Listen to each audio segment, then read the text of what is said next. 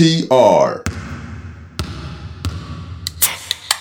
ういー、皆さんこんばんは、マークトゥナイト NTR トニトニです。祝仙台昇格ということで、えー、ダブドリでコラムを書いてる仙台がね、ようやく B1 に昇格したってことで、それを現地で見届けてきたんですけど、縮小してたらね、祝って飲んでおりましたら、なんか、寝るのが4時くらいになったので、今日はちょっとオフモードで働かせていただきます。えー、オープニングです。こんばんは NTR メンバーの皆さん、サクアルパパです。メイフィス、ミルウォーキー、フェニックスの試合は心が痛くなる試合でした。そこで最近の出来事で心が折れたこと、あるいは心が折れそうになったことでお願いします。なるほどね。皆さんこんばんミッチェル、スソです。大柴さん、カズマさん、やりましたね。仙台 B1 小学校おめでとうございます。B1 になるとチケット高くなりますが、関東来るときと実家帰ったときは応援しに行こうと思います。かっこ B1 維持できますように。えー、大柴さんは4日間香川滞在お疲れ様でした。まあ、正確に言うとね、4泊ですけどね。えー、オープニングのお題は好きなうどんの食べ方でお願いします。私は、わ私はシコシコのぶっかけうどんです。今日もよろしくお願いいたします。それが言いたいだけっていうね。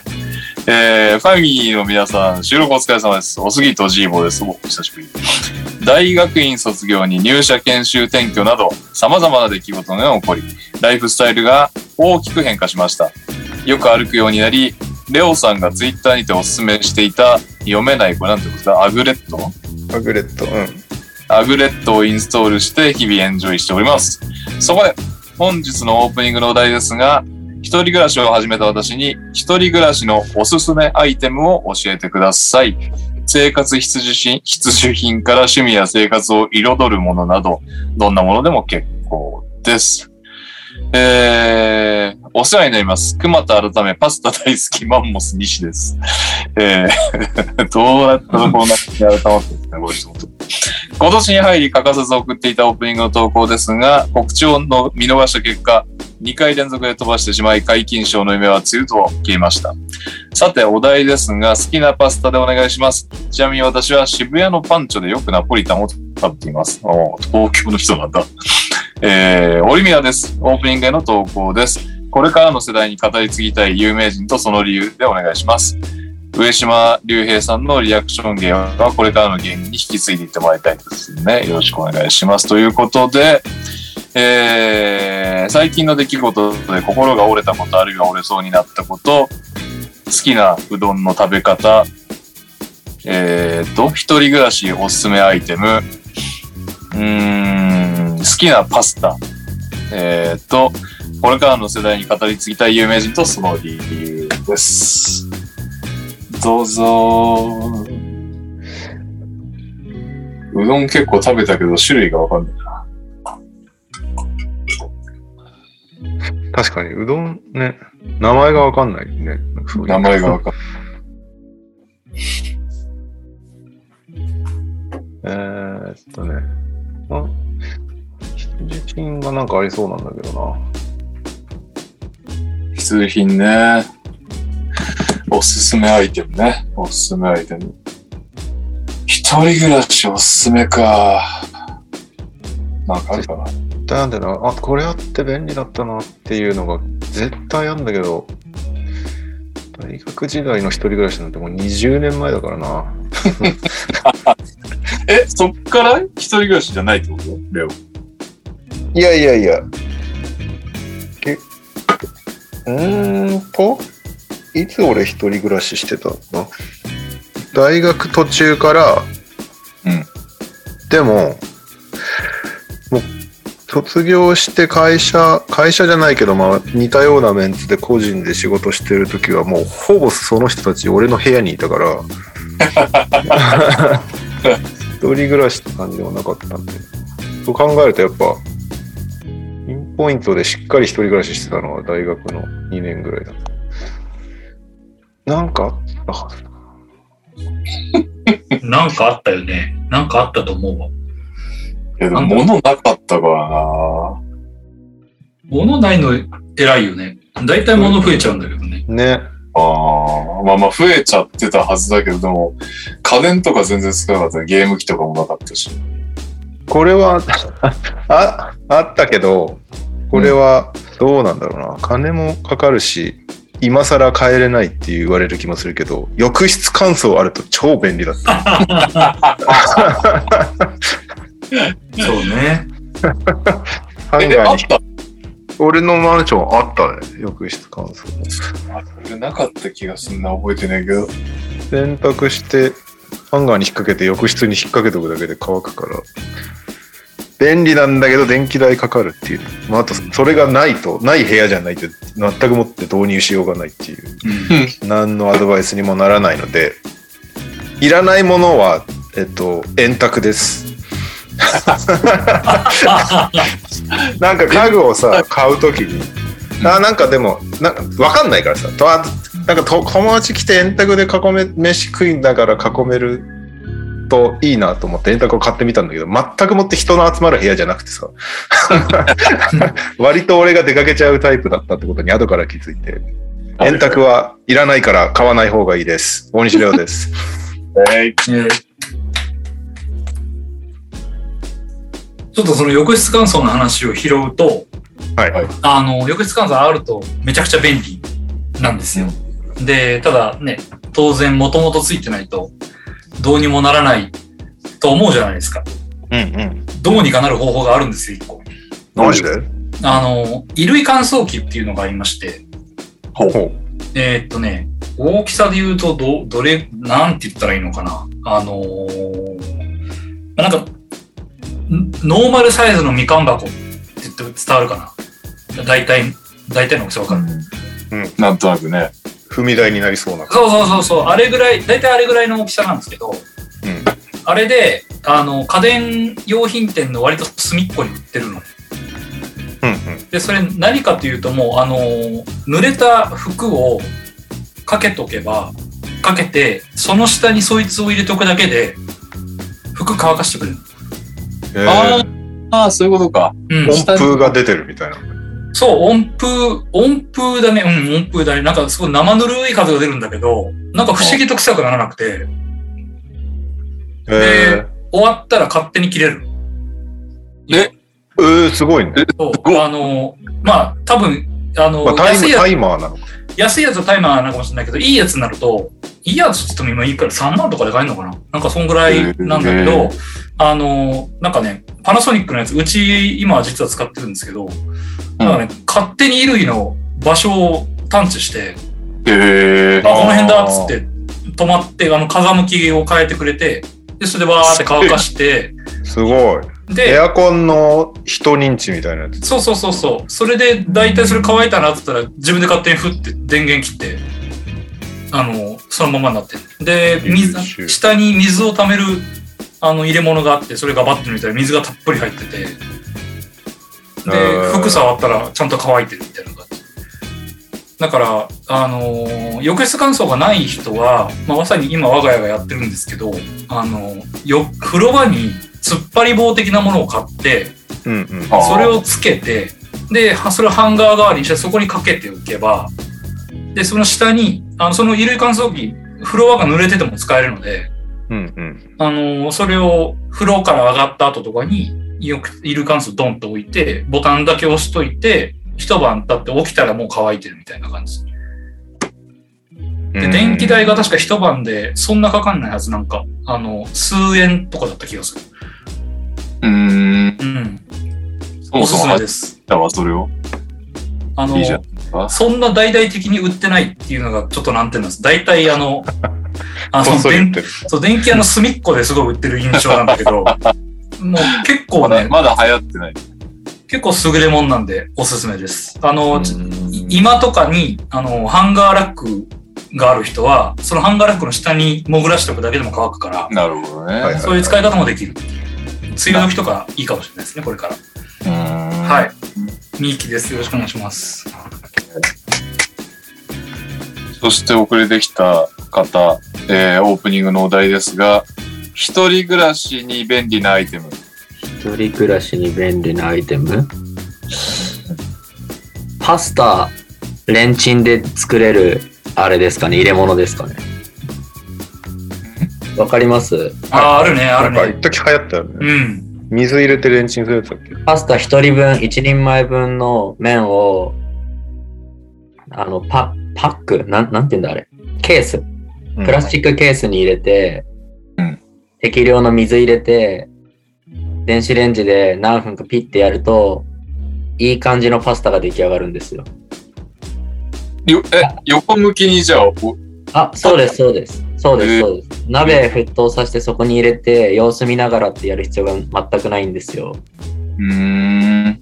で、何人前かとかになると、それも、まあ専用の大きさがあるかもしれないですけど、僕の買ったのは完全に一一人前用 100g か 150g かみたいなプラスチックケースだったんで、完全に一人用のパスタ作るには、ちょうどいい量のものが作れるので、ほんとレンジピッてやったら、あと何分か別のことやって、レンジになったら、もう取り出して、パスタソースでもかけて、食えばもできちゃうんで、あれは結構一人暮らしの時に助かったかなっていうやつですね。パスタ、なんていう名前かわかんないですけど、パスタケース？パスタ、レンジでパスタみたいなやつです。知らねえ。なるほど。結構勉強になったな。はい。ぜひ、あの、一人暮らしでめ料理めんどくさい方は、うん。やってみると楽だと思います。はい。にゃおです。よろしくお願いします。はい。そんなわけで、ついに仙台上がったのはいいんですけど、ちょっと本当、家庭内不安が怖いんですね。まだ女房帰ってきたいんですけど、先週仙台、福島が、あの、2戦先取りなんですよ。B2 プレイオフって。うんうんうん。だから、あのー土日で勝ってくれれば、日曜、まあ月曜、遅くとも月曜の朝に帰れたんですけど、土日月ということで3泊、福島。そして今週はなんと、金土月ということで試合が、4泊5日、香川に行ってまいりましたよ。すごいよね。すごいね。何もやることないじゃんと思ったけど、まあ意外とね、いろいろこなしましたが、あのーまあその甲斐あって、涙の優勝見てまいりましたよ。5年？いや、なんか結構さ、え、ダブドリが2017とかだよね、始まったの。うんで、18、19から追いかけ、何の気なしに追いかけて、18、19、19、20、20、21、21、22か。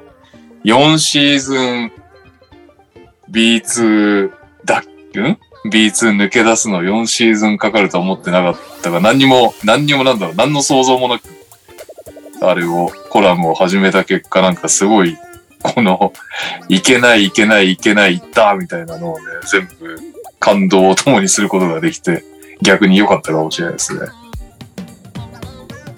すごい視聴率だな、お前ら。なんか、なんか、ん 大丈夫か？ごめん。誰も視線がこっち来てないぞ、お前ら。すいません。画面からいなくなるし、ニャオミュートしだし、右さんの目線どっか行ってるし。いいますよ。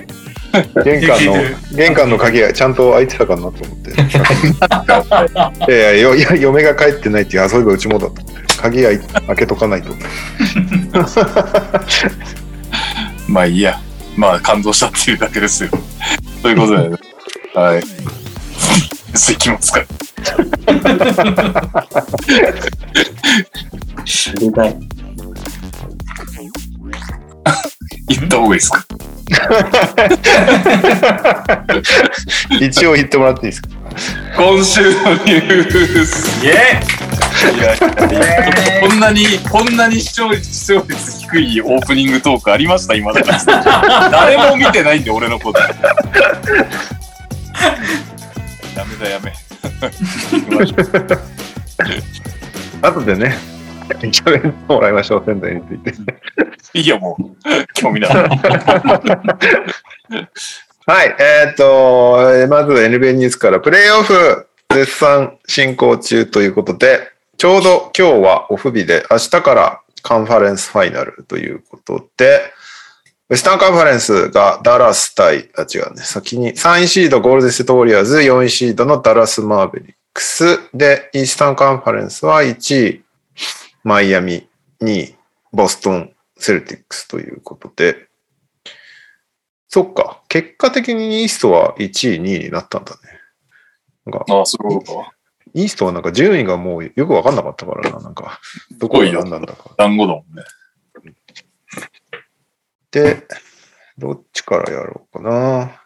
ウォリアーズ・グリズリーズはピックアップゲームで一応一応やるはずなんで、後で話すとして、まず、やっぱサンズ・マーベリックスですかね。一番のアップセットなのかな一応。ああ。1位サンズ対4位マーベリックスということで。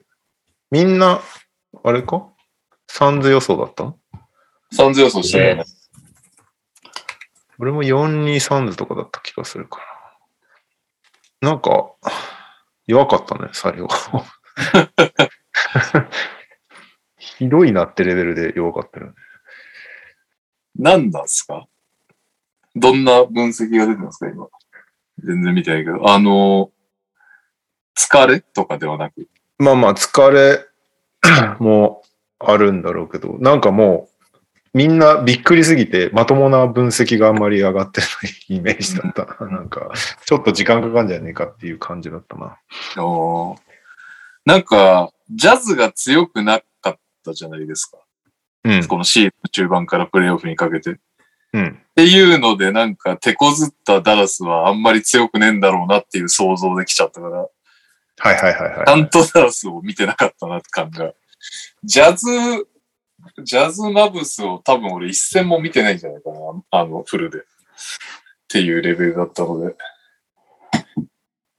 確かにな。マブスとのシリーズの印象が確かに強かったもんね、ダラス。その勢いで、なんとなく、サンズ優勢にしちゃったけど。でもなんかサンズってもっと強いイメージだったんだけどな。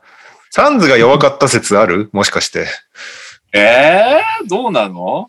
まあ、64勝とかしてるけどね。俺は、なんか次のさ、もう予想しなきゃと思って全然、それこそ香川仙台で何にも見れてなかったけど、でじゃあ強いの？っつってダラスにしちゃったんだけど、勝ち抜いて？いや、でも全然あり得るよね。まだ予想してないんだけど、俺は。でも、なんかね、さ、モンティは敗戦の弁として、えっと、レギュラーシーズンもうちょっと、その主力を休ませたりしてもよかったのかもしれないみたいなことは言ってて、確かにずっと、なんか、全開できてたな、サンズっていう感じはするよね。そのクリポが離脱した時も、デビン・ブッカーにすごい任せて、はい、ガシガシガシガシ勝ってくみたいな。そもそもちょっとや、一回戦もブッカーいないとか、そうだねんな展開じゃなそうだよね。そうだね。だ無理はしてたのな。あの、プーティンさんとかが結構まとめみたいの書かれてたのよ読まれました？なんでななんか、まあ、プーティンさんとかは、まあ、サンズクラスターなんで、毎試合のように見られてたと思うんですけど、その、現体制、サンズの、現ロスターでの体制としては、限界が見えたシリーズだったみたいなことはおっしゃられてました。へえ。その、層が厚いっていう良さとかもあるんだけど、まあ、ハンドラー2人、3&D2 人、うんインサイド1人っていうこのバランスだと、なんかまあ、よく言えばどこと戦っても戦えるけど、短期シリーズだと、ちょっと難しいところがあるみたいな。じゃあオフェンスがダメだったって分析ってこなんじゃないですかね。あと、マブスのディフェンスがやっぱすごかったっていうのは、あの、プーティンさんも言われてましたし、結と構ツイッターの TL 見てても、ディフェンスが良かったっていうのは、いろんな意見出てたんで、僕もちょっとこのシリーズあんま試合見れてないんですけど、まあマブスのディフェンスが良かったっていうのはあるみたいですね。なるほど。しかもな、なんかしかもこれまあ頑張って見るかわかんないけど、あの、次さ、なんとなく先週までの流れで、東を見ようってなっってるじゃないですか、ピックアップシーズン。うんうんううんん。ってなると、下手すると、これで、なんだかんだダラスが勝ったとして、ほぼダラス見ないまま、ファイナルに突入する可能性が出てきてしまう。頑張って見るか、両シリーズ。時間さえ許せば。なんか、クリポ怪我してたんでしょ？ね、なんかそその辺がどどれぐらいのものなのかちょっとよくわかんないんだけど、うん。一応試合が終わった途端、ビッコ引いて歩いてたっていうのと、で、大太もも？大体四頭筋。四頭筋うん。の怪我だみたいなこと、なんか聞いても言及はしなかったみたいだけど、記者会見で。なるほど。そうね。まあ、確かに、まあ、よくなかったもんね、クリポ。うーん。このシリーズというか、なんか37歳の誕生日を迎えてから、めちゃめちゃスタッツが落ちてるね、クリポール。ターンオーバーをし、え、いや、もう2週間ぐらい前とか、ね、プレイオフ中に37になったんだけど、なんかそれまでのスタッツすごいのに37になった途端、なんかひどいみたいな。ターンオーバーを全くしないで有名だったクリス・ポール、ターンオーバーめっちゃしてたみたいな。シュートも全然入らないみたいな感じになった。37歳に、7歳にはならない方がいいっていう結論にみんな達してた 確かに37になった途端にいろんなガタがね、体に来るから。いやー、ねどうなんですかね。まあ、ね、あの、パトリック・ベバリーがクリス・ポールをこき下ろしてたけど、ESPN で。すごかったよ、なんか。あの、途中さ、第7戦、なんか、どうしても第7戦がすごすぎたから、第7戦の話中心になっちゃうんだけど、まあ何何があったっていうかを知らん人に説明しておくと、第7戦、もうマーベリックスがもうボコ勝ちしたのね、はい。サンズに。うん。で、前半27点しか取んでなかったんだっけど、サンズが。で、えーマーブスが57点で、そのうち27点がドンチッチっていうのが、ドンチッチ一人でサンズと同じ点数を取ってたみたいな。で、ドンチッチがめちゃめちゃすごくて大変なんですよ。で、最終的に30何点ぐらいしか取ってないんだけど、それはなぜかっていうと、もう最後の方出る必要がなかったっていう、それぐらい第7戦でガーベッジタイムがこんなに見れるんだみたいな内容だったんですけども、エイトンが第3クォーター途中でベンチに下がっても出てこなかったのね。で、その時、なんか、モンティと喧嘩してたみたいなのが報じられたりもしているんだけど、その辺もなんかいろいろ影響するんだよね。エイトンは来年サンズにいるのかみたいな話とかもあるんだけど、うん。レバリーはエイトン下げんじゃなくて下げるべきはクリポだったってずっと言ってて、うん。なんか、全然ダメだったじゃんっつって。うん。ディフェンスそもそもあいつできないし、あいつは、あいつはコーンだっつって、あの、なんだ道、道路とかに置いてあるさ、三角コーンあるじゃん。うん。あいつはコーンだ、コーンだってずっと言ってて。すごいなんかもうボコボコに言ってたんだけど。なんかヒストリーはあるんだっけ？クリポット。あなんだあ去年、去年だっけ？クリッパーズ時代にクリス・ポールを背中から突き飛ばすみたいなやつだよね。なんかああ、そうだっけ、うんキファディもクリポも、喧嘩、両二人とも喧嘩相手多いからそうだね、けん喧嘩っぽいからね。あそう。で、そうね。まあ、そのクリス・ポールが機能してないんだから、もっと違う、違うことを試さないとダメなんじゃないのみたいなことが言いたいことだったらしいんだけど、なんか激しく言うから何が言いたいのかよくわかんないですけど、多分、ーよく ESPN のビバリー使った。そう。ただそこで出てくるのがキャメロン・ペインの方からさ、まあ、ペインも悪くはないんだけど、結局あんまり良くなかったねっていう。そまあ、それか出すのが遅すぎたのかっていうね。もうちょっと試す、早めに試してもよかったのかも。確かにっていうのはあるかもしれないけど。どうなんですかね。まあ、あと、エイトンは本当にその後全然出てこなくて、モンティは試合後に、えっと、それは内部事情ですぐらいしか答えなくて、うーん。で、なんか報道では結構ベンチで言い合いになってたみたいな話で、うん。なんか、その、マーベリックスがさ、すごいスモールで攻めてきてて、で、そこに対してエイトンが、あの、サイズ使って攻めないとダメだみたいなことを多分言われてたの、エイトンは。モンティに。うんうん。で、エイトンは、いや、でも自分で自分にパス出せないからっつって多分ボールもらえないってことを多分主張してたんだと思うんだけど、ああ、なるほどね。で、そこでちょっとなんか喧嘩になって、で、お前はクイットしたみたいなことをモンティがエイトンに言って、その後出てこないみたいな感じになってたんだけど。っうーん。ていうのを全部、あの、コートサイドに座ってたラッパーのリル・ウェインが教えてくれましたっていうね。あれいい声だったわけね。懐かしい。だからね、どうなるんだろう、サンズっていう。で、エイトンはマックス延長しなかったから、まあ、チーム側がそう選んだんだけど、しないっていうことを。で、ここの後、ね、FA。完全 FA。制限付きだっけ？確か。でもね、本人が痛いかどうかっていうのも出てきたりするから、来年もしかしたらいないかもしれないっていう。うーん。ただ、サンズとしてはビッグマンいないと困るだろうからね。マギーじゃ穴埋めできないでしょ。よ、そうだ。うん。そうだね。RFA だから、制限付きだから、一応、うん、契約することはできるけど、不満を抱えてるまま契約してもしょうがないと思うからね。どうなるか。確かに。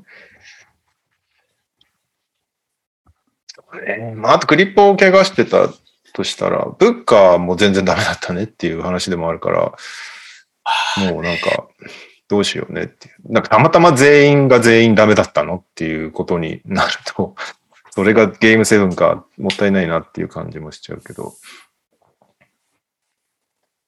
なんか前半の先発陣の得点がすごいなんか奇跡的に1点の人、2点の人、3点の人、4点の人、5点の人っていうボックススコアだったんだよ。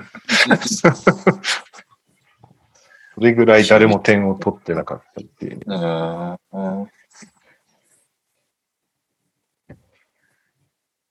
まあ、ブッカーもめちゃめちゃプレーメーカーってわけじゃないもんね。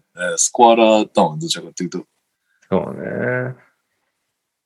クリポがダメになった時にダメになっちゃう感じじゃなく、まあ、映像映像は浮かぶよね。うん。クリポももう37だからな。本人は引退しないって言ってますけど。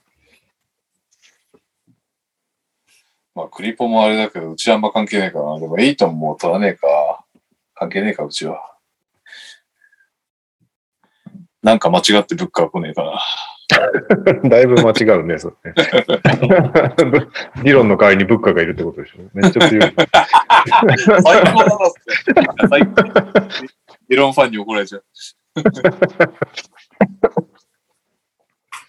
そうなんだね。あと、ブッカーが、あの、ケンダル・ジェンナーとお休み中っていうニュースも出てましたね。お休み中。会ってないらしい距離。距離を置いてますんで。えー、大体サンズの試合よく来てたんだ。プレーオフ中一回も来なかったらしくて。あら原因それじゃない？これでこのまま捨てられてドンチッチと付き合い始めたら超面白くない？それはウケんな。ドンチッチ、ドンチッチ系いなかったよね？ケンダル・ジェンナーって。ドンチッチちゃんとあったでしょドンチッチ系が何を指すのかがちょっと、あれだけど。なんかあの、純白人のああいう感じの人はいなかったよね。誰がベンシモ・ブッカー、あいつでしょ？クもハーフだもんね。ね、ミックス系の人たちが多かったね。あれはけ最初に結婚した相手誰だっけ？ビッグマン。あれ白人じゃなかったっけ？それ違うかあれであれはカーダシアンの方か。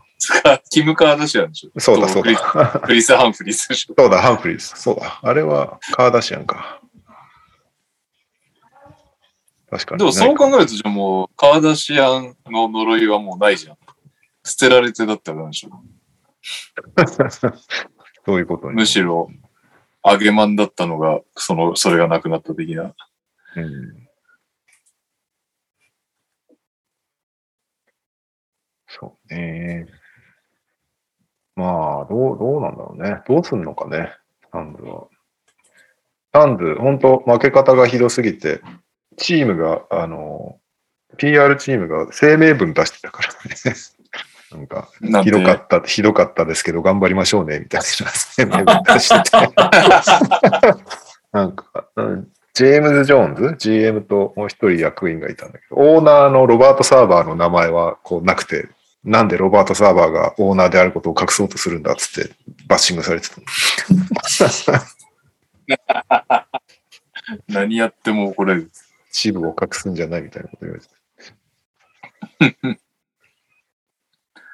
いやー。予想はしてなかった。た。てか逆にドンチッチがすげえないや、ドンチッチすごかったよね。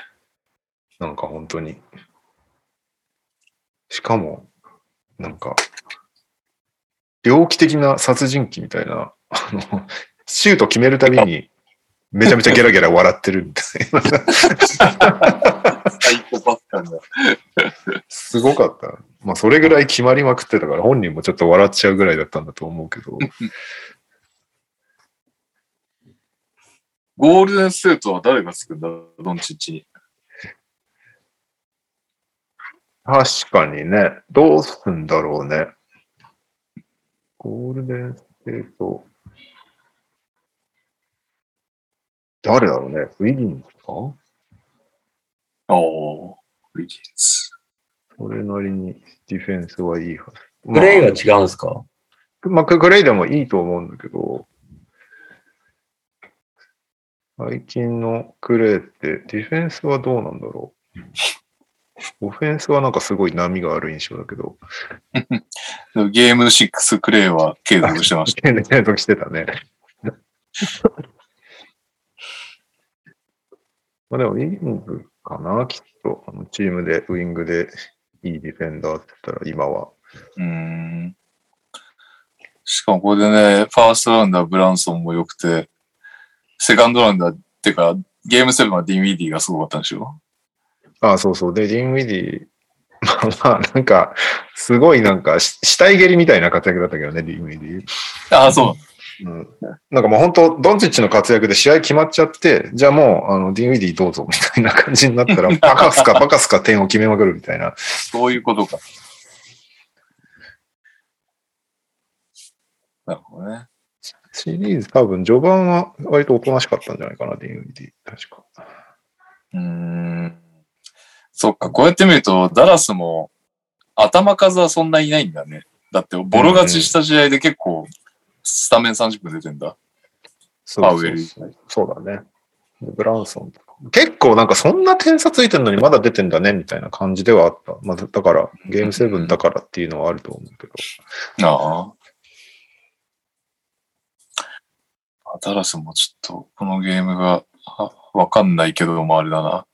めちゃくちゃ安泰ってわけじゃないの、やっぱり。まあでもこのね、ドンチッチ、ブランソン、ディン・ウィディ3人のプレイメーカーが成立するならありだよね。このメンツでね。結構バラバラに活躍してる印象ではあったけど、まあそれでもね、いいなら全然いいよような気はするけど。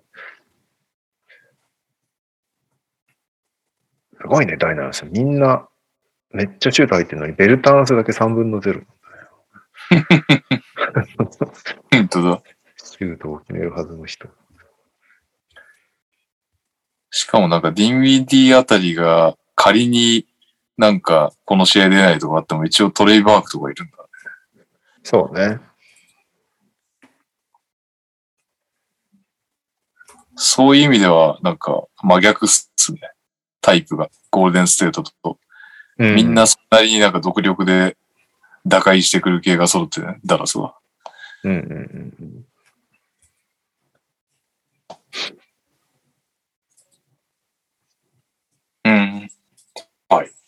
まあ、あとあれだね。あの、ジェイソン・キッドごめんなさいですね。ああ、それはあるな。もうシーズン前、マジキッドで大丈夫なのっていう、すごい懐疑的だったからね、俺。で俺も懐疑的だったけど、ほら、あれがさ、なんかシステムが話題になったのがもう、あいつをポルジンギスをパワーフォワードにするとか言い出して、うん。それでもっとオフェンス自由にやらせるみたいな話になってきたら、これはいよいようさんくさいぞと思ったら、そんなの嘘っぱしてすぐトレードしちゃうっていう、そこもキットらしいっちゃキットらしいけど。あのままね、まあでもうまくいったよね、そのポルジンギスの売りが。そうだね。なんか一瞬ポルジンギス出した時点でもう投げたのかっていう印象があったけどね、正直。はいはいはい。うー。うんん。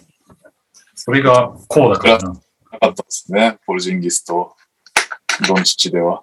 うん。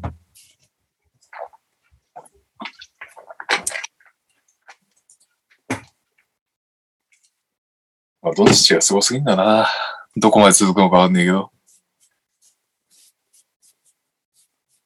これでゴールデンステート倒したら本当に世代交代じゃない？完全に。いや、でもね、やっぱ今東が生きがいいですからね。うん。まあでも、そっか。ヤニスがいないから、まあテイタムがいるのか、超人的に。マイアミ？いや、面白い。ちょっとファイナル行くのは見てみたいな、ドンチッチが。そうね。マイアミがお年寄り軍団なのか、割と。そうアミジェミー、ラウリー。あれが中間がいないんじゃん。ベテラン、結構なベテランとめっちゃ若い奴らの集まり。あ、真ん中ぐらいがあるか。全然使われてないダンカン・ロビンソンとかが27ぐらいか。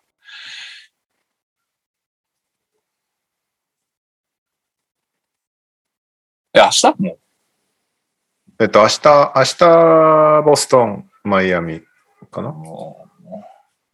ね。じゃあ、ちょうどいいので東の話に移りますか。はい。どっちかな？先に。先に、マイアミ、フィラデルフィアをやっつけるか。はい。こっち もこっちも、なんかね、こっちはこっちで残念エンディングだったからな、フィラデルフィアからすると。まあ、ね、4, 4勝2敗でマイアミが結局勝ったんですけど、うんエンビード帰ってきて2連勝していけんのかなと思ったら結局ポコポコっと負けてしまったって感じですかね。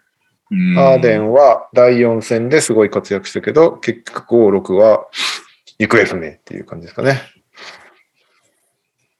しかもなんかよくわかんないね。第6戦も前半に11点取ったんでしょ後半0点だったって聞いたんだけど。その波は。な、なんだろうね。なんか一番フィラデルフィアで気になったのは、そのシリーズが終わった後のインタビューとか記者会見とかでさ、みんながみんななんか相手の方がタフだったみたいな、うちらはちょっとタフさが足りなかったみたいなこと言っててさ、そこを認めちゃうんだっていう。出し切りましたとかじゃなくて、ちょっとうちらあれだね、タフさなかったねみたいなことをみんな言っててさ、出せよってちょっと思っちゃうよね。それってもう来年になってどうにかできることじゃないでしょっていうか、正確じゃん、それっていう感じがしちゃって、大丈夫なのかなってちょっと思っちゃいますね。うーん。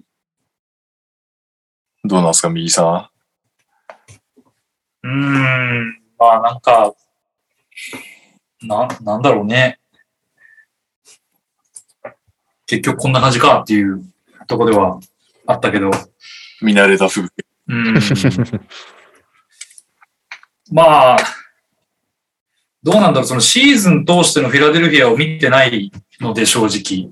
うん。うん。それを踏まえて話をしなきゃいけないんだろうなと思いつつ、ちょっと、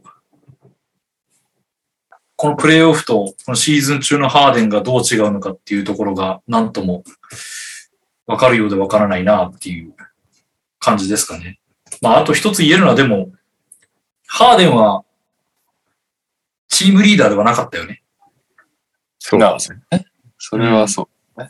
なんか、まあ多分、年齢的にも役割的にもチームリーダーをややらなきゃいけなかったんだろうけど、もともとそういうキャラクターでもないし、う。うんん。うん、多分このメンツでできてないし、なんならネガティブな情報ばっかり出てくるし、あの、マキシーと揉めてるとか、なんやかんやみたいなのがあったし、なんかスタッツだけ見ると、あの、なんだろうね、シュート以外のところはそれなりに頑張ってるみたいな分析があったよね。うーん。なんか、うんシュート以外のところは頑張ってるんだけど、でも、お前このシュートはねえだろみたいな感じの、あの、なんか、終わり方だったっていうか、まあ、その、なんかエンビードがヒューストン時代のハーデンではなかったみたいな発言をしてたっていう会見があったし、はいまあ、あれはなんか一部切り取られてるだけだっていうのがあったけど、ただ、なんかヒューストン時代のハーデンをおそらく求めてないんじゃない？今、多分。うん。フィラデルフィアは。あんな一人で40何点、50何点取ってくれって言ってるわけではないうんのはよくわかるから、まあそうなんだろうけど、で、だからそんなに点を取らなかったっていうことがなるかもしれないけど、とはいえなんかこれは点取らなすぎじゃないですかみたいな感じのことがあったのかなと。なるほうん。ね第6戦のハーデン、後半はシュート2分の0。ど。うん4アシスト3ターンオーバー。まあ、まあね、別にね、なんかそこだけピックアップしてもしょうがないんだけど、まあでもなんかずっと、ずっとこうだからなっていうのがあってのね、印象でもあるっていうか、どどうなん、どうなってんだろうね。なんかもう、それこそハーデンも記者会見でうん。多分それについて聞かれて、いや、うちのオフェンスをやっただけで、ボールが自分に戻ってこなかっただけです、みたいなことを言ってたんだけど、そんなことある？っていう感じもちょっとしちゃうけどね。しかも得点とアシスト減ってターンオーバーが減らないってどういうこと、どういうシステムだろう？な。それもよくわかんないよな。で、マイアミとのシリーズ18.2点、7アシスト4.8ターンオーバー。だから昔もうちょっとアシストしてターンオーバーも多いねみたいなキャラじゃなかったっけ？まあヒューストン時代はそうだ。ね。うん。ねえ。スリー33.2%。なるほど。まあ、なんとなく答えが出ちゃった感はあるかもしれないな。これで、ねな、なんか、シクサーズ、また、まあ、サンズと似た感じでどうすんだっていう感じにはなっちゃうよね。どう、どう？去年負けた時のシクサーズと今年負けた時のシクサーズ、どっちの状態が嫌だ？シクサーズファンかわいそうだろ。終わりが良くない 一瞬期待されてんのに。去年と今年で終わった時点でどっちの方が状態悪いと思いや、どっちよ。なんかさ、後味が悪くない？う後味悪い。毎回。なんかあの、ベン・シモンズの話になっちゃったり会見で、今回もね、なんか毎回、割とね、こういう形で消えていくハーズを毎年見てるような気が。唯一ちょっとかわいそうだったのはあれだあれか、ラプターズに負けた時あの、伝説のショットの時ね。伝 伝説のショットの時だけど、なんかそれ以外は大体なんかすごいアンダーパフォームして消えていくなっていう印象だけど、去年と今年がちょっとね、顕著すぎて、なんかいろいろ、いろいろ露呈されているというか、まあ、層もそんなに厚くないし、シクサーズの場合は。そうね。ハイブルがなんか全然使えない子になっちゃったのがすごい悲しいな、個人的に。うん。でもなんかプレイオフでそうなりがちなキャラではあるよね。まあね。うーん。でもなーまあ去年のが嫌だった？か？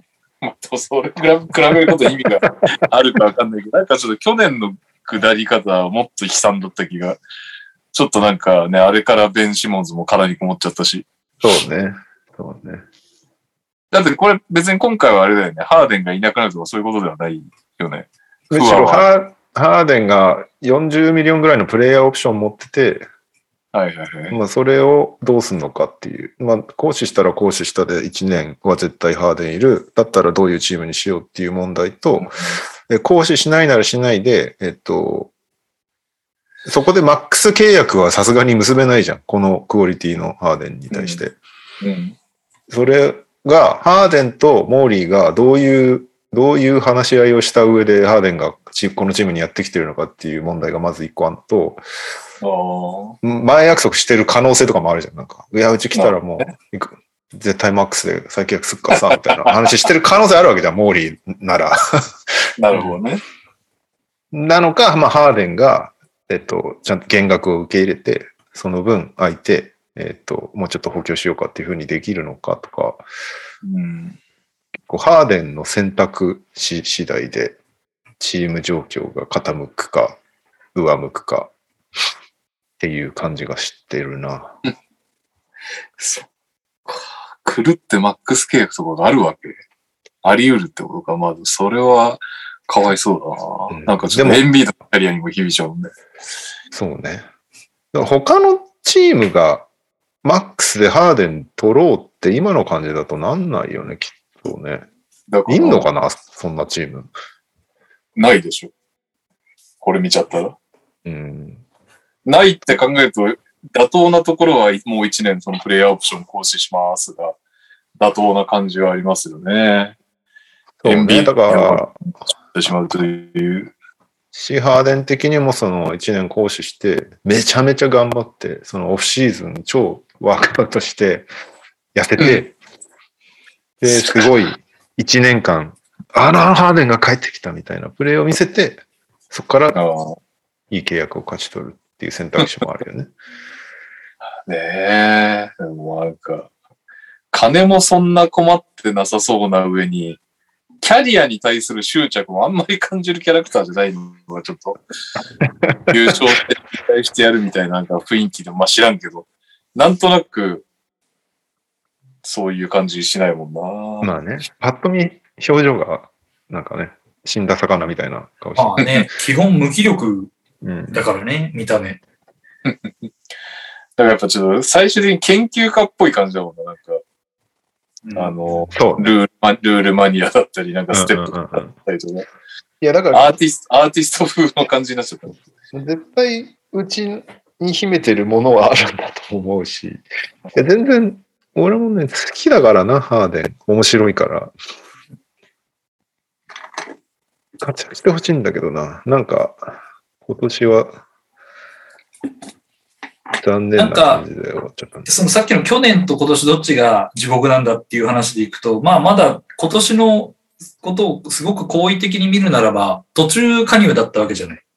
うん確かにハーデンが。だからまあそのケミストリーをまだ作れてなかったっていう風に逃げることもできるわけよね。そうね。あれ、ちょっと待って、今、それで思ったんだけどさ、それでエクスキューズがついて、ドックリバース続投みたいなこともあり得るわけ。あり得るんじゃない？あり得る。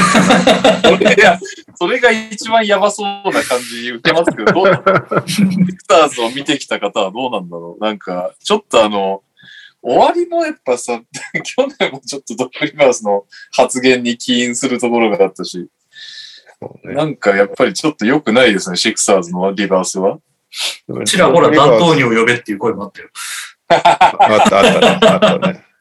いろいろさモーリーが、モーリーが実は弾頭にを呼ぶんじゃないかみたいな。結局さ、だからやっぱりもう仲良し軍団でやりたいんじゃんっていう、俺が何度も言ってきたけどさ、本当に。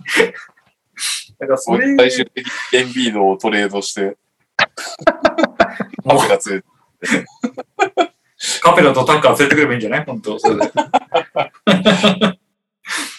夢をもう一度。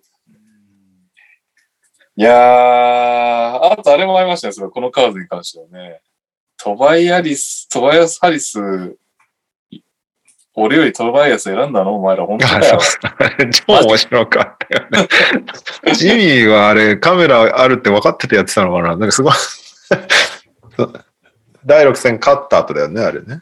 うんジミー・バトラーがロッカーに下がっていくときにね、今まさに言ってた、俺よりトバヤサリス選びやがったあいつらみたいなのを さ叫びながらロッカーに帰っていくっていう。さすがですね。こっち狂ってるよね、ジミー。まあ、いやでもよく活躍したからな。さすがだったよね、ジミーは本当になんか、こういうずっとよかったね。よかった。いや、なんかね、プレイオフに、プレイオフジミーってこういうものなんだなっていうのが、なんか、今年は特に顕著な気がするな。なんか、すごいね。得点7点上げてますよ、この人。平均28.7点。5.4アシスト、7.6リバウンド、3。3、レギュラーシーズン23.3%、ポストシーズン36.4%。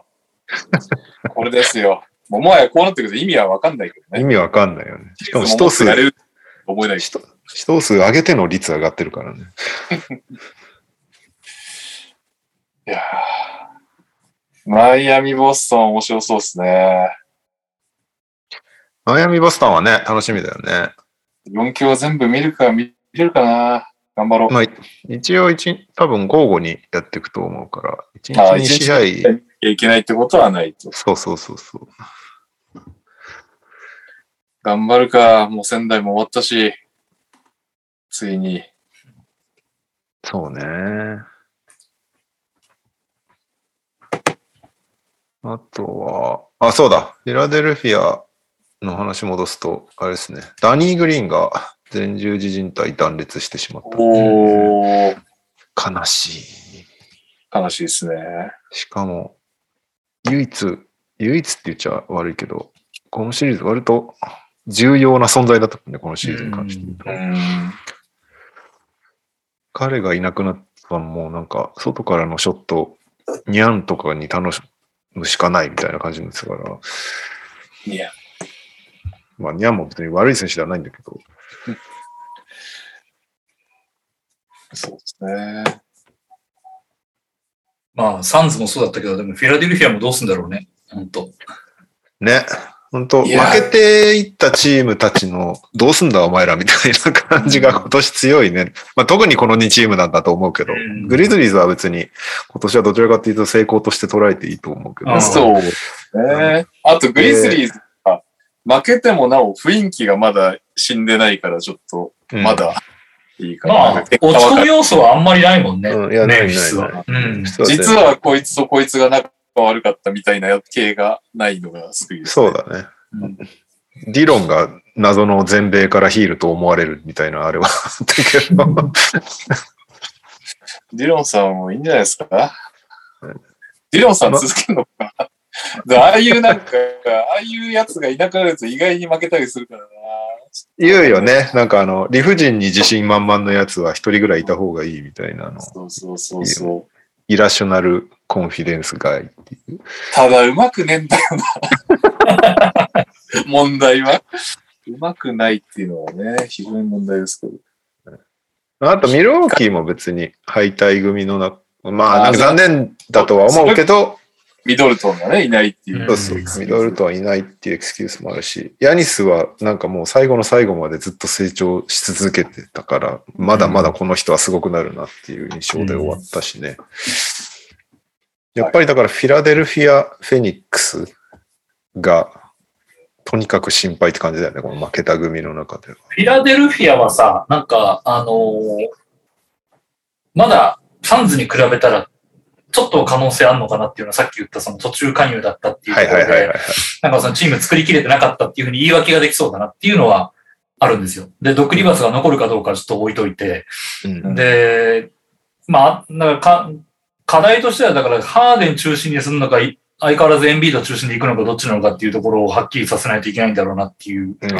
感じがしていてえービード一択な気がするけど。で、なんかその、エンビード中心だと勝てないっていうのがずっとここまで来てるわけじゃない。なんか。もうね。うまあなんかそ一応、一応シクサーズ側の言い訳をささせてあげると、エンビードボロボロだったっていうのはあるよね。まあね。親指も顔も ボコボコで、みたいな。軽い脳震盪みたいな。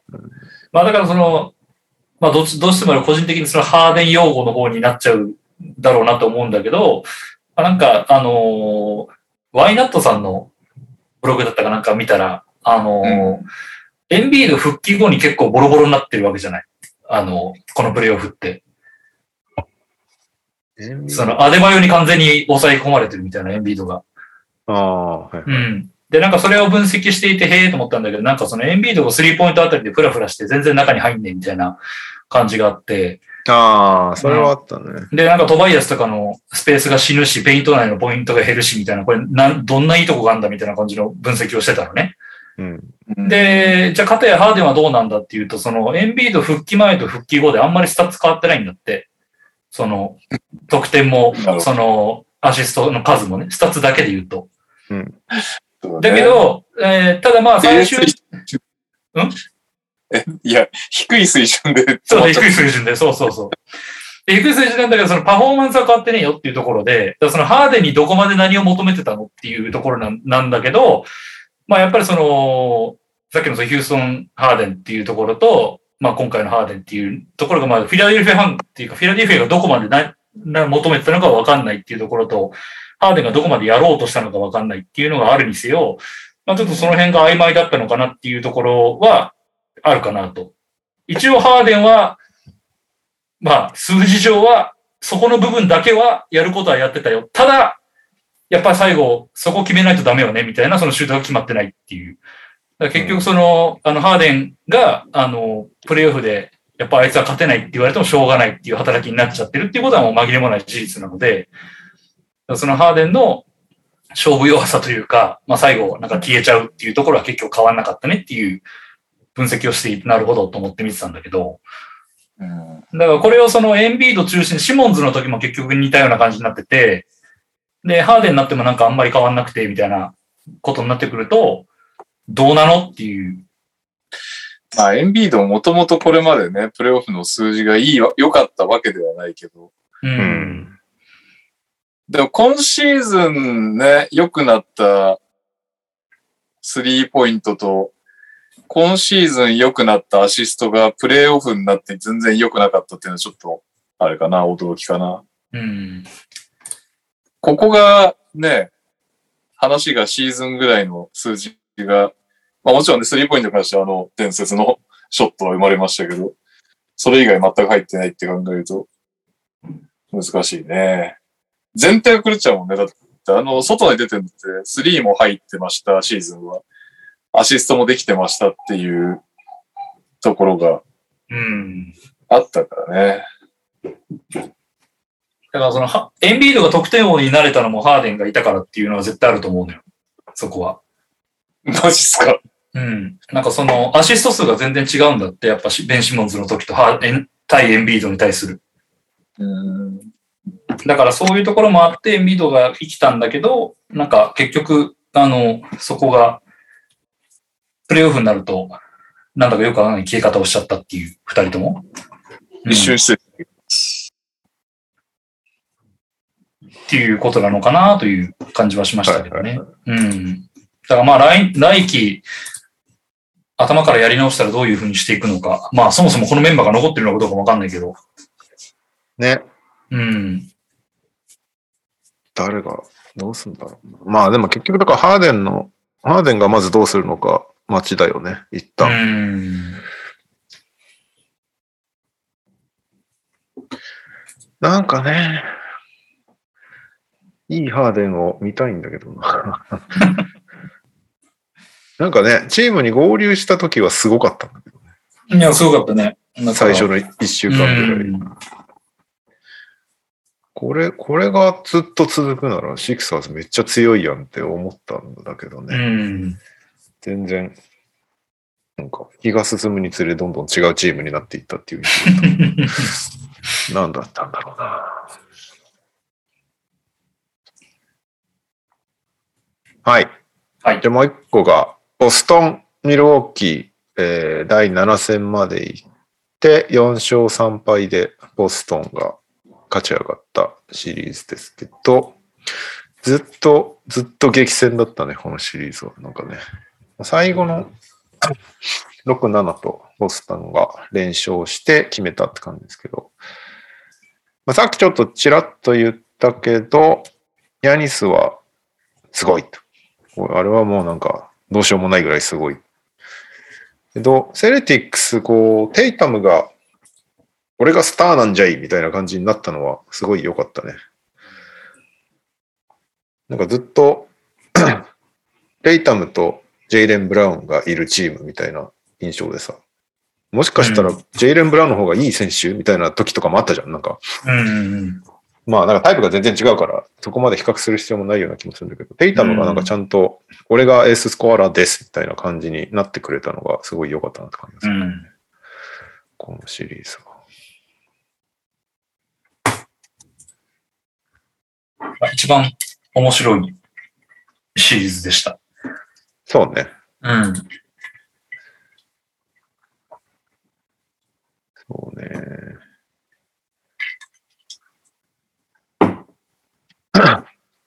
あの、第6戦までこう、グラント・ウィリアムズが全然3決めてなくて、うん。第7戦はウォリウォリアスじゃねえや。ミルウォーキーがグラント・ウィリアムズをフリーにするっていう選択肢を取った結果、7本3を決めるっていうグラント・ウィリアムズで、さすがって感じもするけど。でもなんか、シーズン通して40%ぐらい決めてたんだよね、グラント・ウィリアムズって3。なんかよく、よくそこをフリーにするっていう選択肢取ったなって感じはちょっとしたけど、うんミルウォーキー。でも、せざるを得なかったっていうこうん、まあ、だから結局、テイタムがすごかったじゃん、ここ数試合。とうん。なるほどね。なんで、まあ、グラント・ウィリアムズがよくちゃんと期待に応えたなって感じかな、そこに関しては。グラント・ウィリアムスもめちゃくちゃ評価上がってるんで。うん、うん。まあ、そうね、ディフェンス面でもちゃんとヤニスと相手してっていう。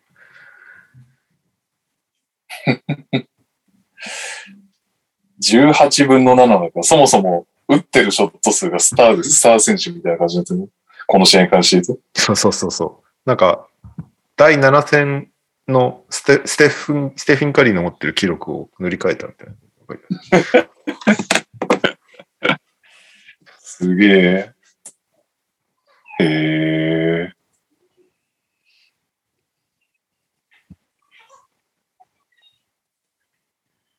まだあと、あれだね。ユドカが名将なんだね。あの人。なんかすごかった。第7戦、なんか最、なんかもうお互いをこう知り尽くしてるじゃん。セルティックスもバックスもずっとやってるから。うん。で、なんかもう最後の方になって、今までシーズンを、シーズン中もやってなかったようなオフェンスセットとかをやってたらしくて、セルティックスって。だから、バックス、絶対もう、これぐらいになるとさ、お互いのプレイ全部知ってて、その当日の朝、ランスルーっつってさ、相手のディフェンスに合わせて、うちのオフェンスはこれね、みたいなのやるじゃん、プロチームの練習って。うん。多分、それですら出てこないようなプレイを、湯中は、この、ここに来て投げるっていうのが、すげえなって。それを用意してたこともすごいし。うーん。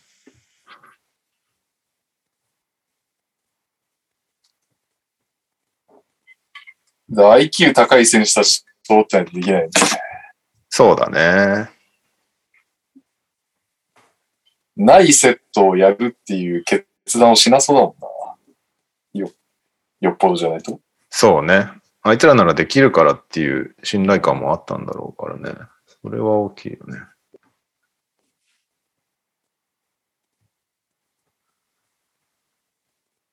まあ、あとデリック・ワイトがようやくハマった感じがしたね。このシリーズに関しては。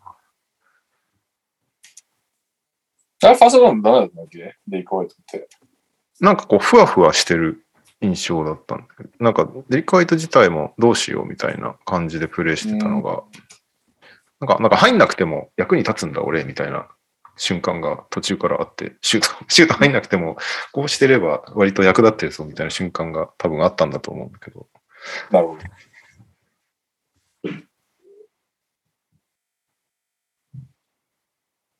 あ、そっかそっかそっか。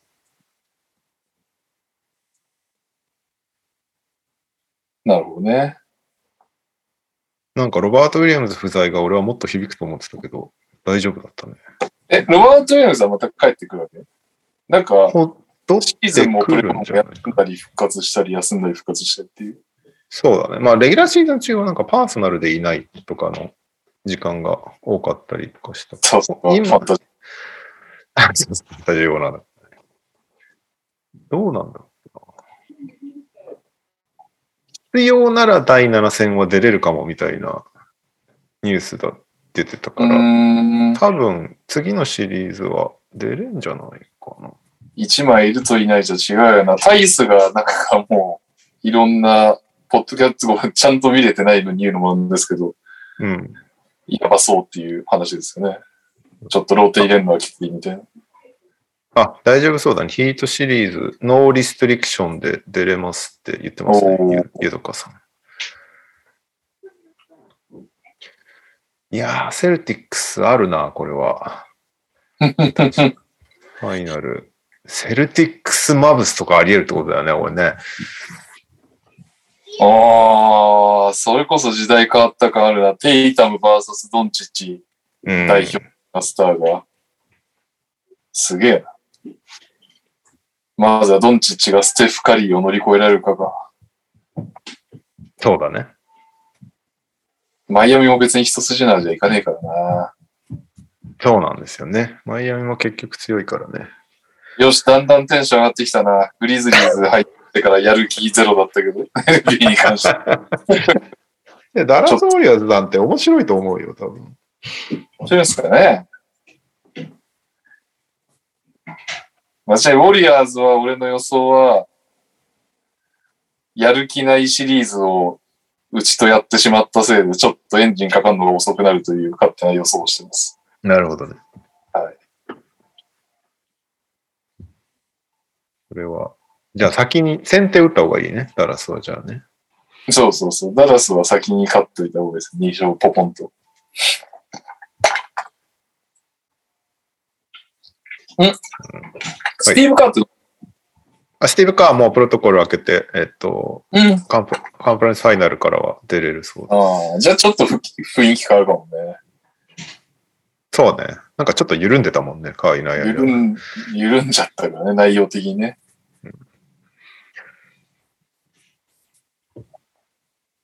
カーは第6戦を自宅で奥さんと見ようかっつってテレビで見てたんだけど、もう開始5分ぐらいでもうカーがテレビに怒鳴り散らしてるから奥さんは地下に隠れたそうです。私、下でカーダシアンの番組見てくるねっつっていなくなった。い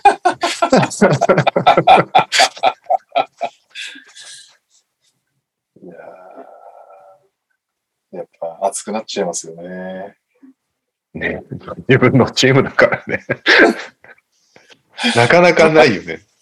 自分のチームテレビで見るって。確かに。誰に切れてたんだろうな。選手なのか、ダウンなのかっていう。確かに。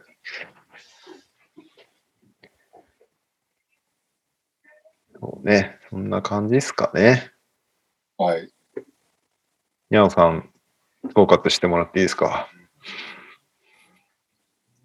カンファレンスファイナルに向けて。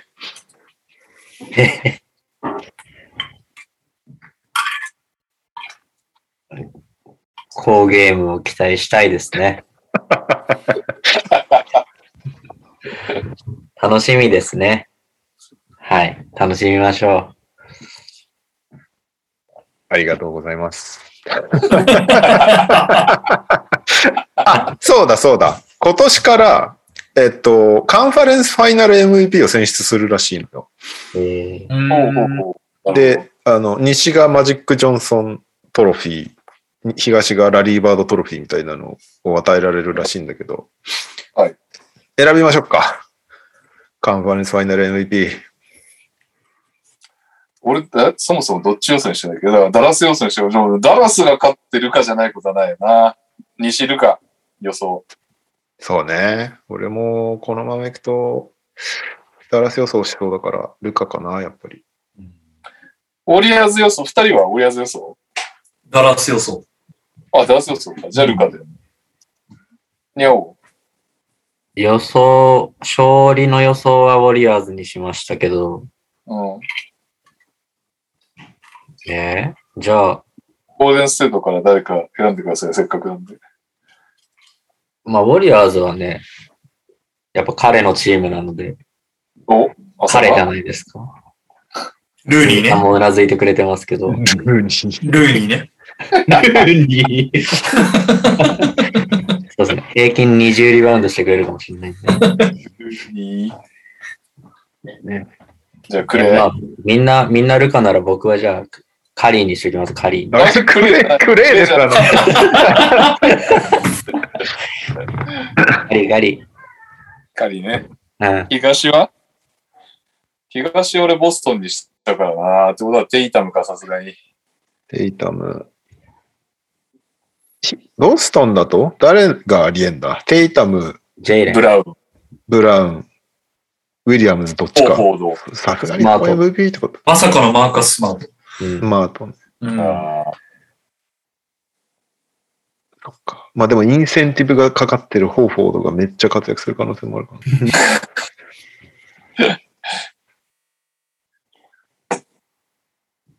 まあでもこれ予想、やっぱそれぞれのエースになっちゃいますよね。そうだね。まあ、うんテイちゃん、テイタムか。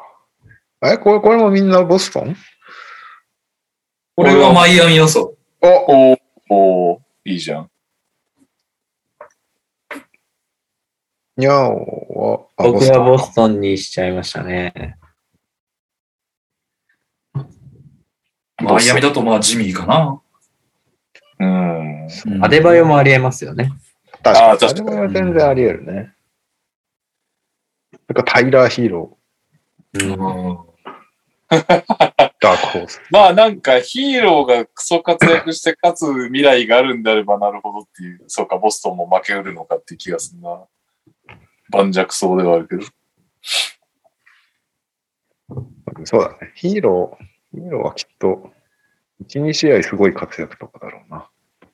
うん、まあ普通に考えたらジミー、ジミーですね。結 すごいかね。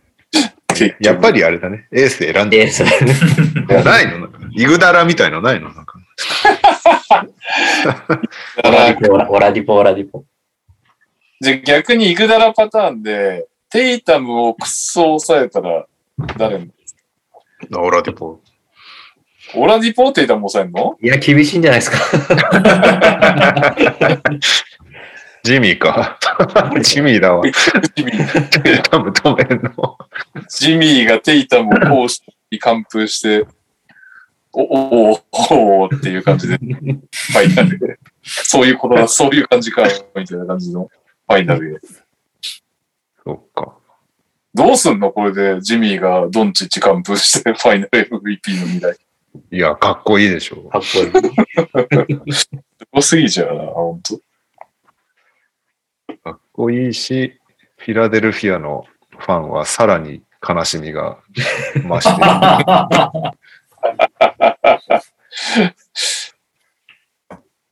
まあ、うちもね、ブルーズもね、ジミーよりラビーンを取ったわけだ。まあね。そうか。でもだから、ドンチッチを完封したアンドリュー・ウィギンズ MVP って可能性もあるのか。そうか。おー、だからそうね。カリーもクレーもろくなオフェンスの成績じゃなくて、すごくロースコアなスコアになって、なんかよくわかんないけど、ウィギンズがめちゃくちゃドンチッチ抑えてましたみたいな。うん。イグダラパターン。イグダラバナ。ウィギンス。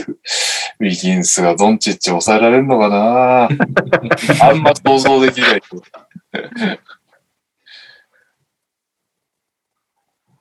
まあ、まあ、いっか。とりあえず、そんな感じですかね。はい。うん。はい。えーっと、普通のニュースに行きますと、アルビン・ジェントリーがキングスのフロント入りを果たしましたっていうね。ココーチじゃなくなっちゃいましたっていう。うん、何が良かったんですかね？なんでフロントに入れたんだ？もう疲れたんじゃない？現場で。俺、アシスタントしたいっつってんのになんで毎回ヘッドコーチになんだよっつって。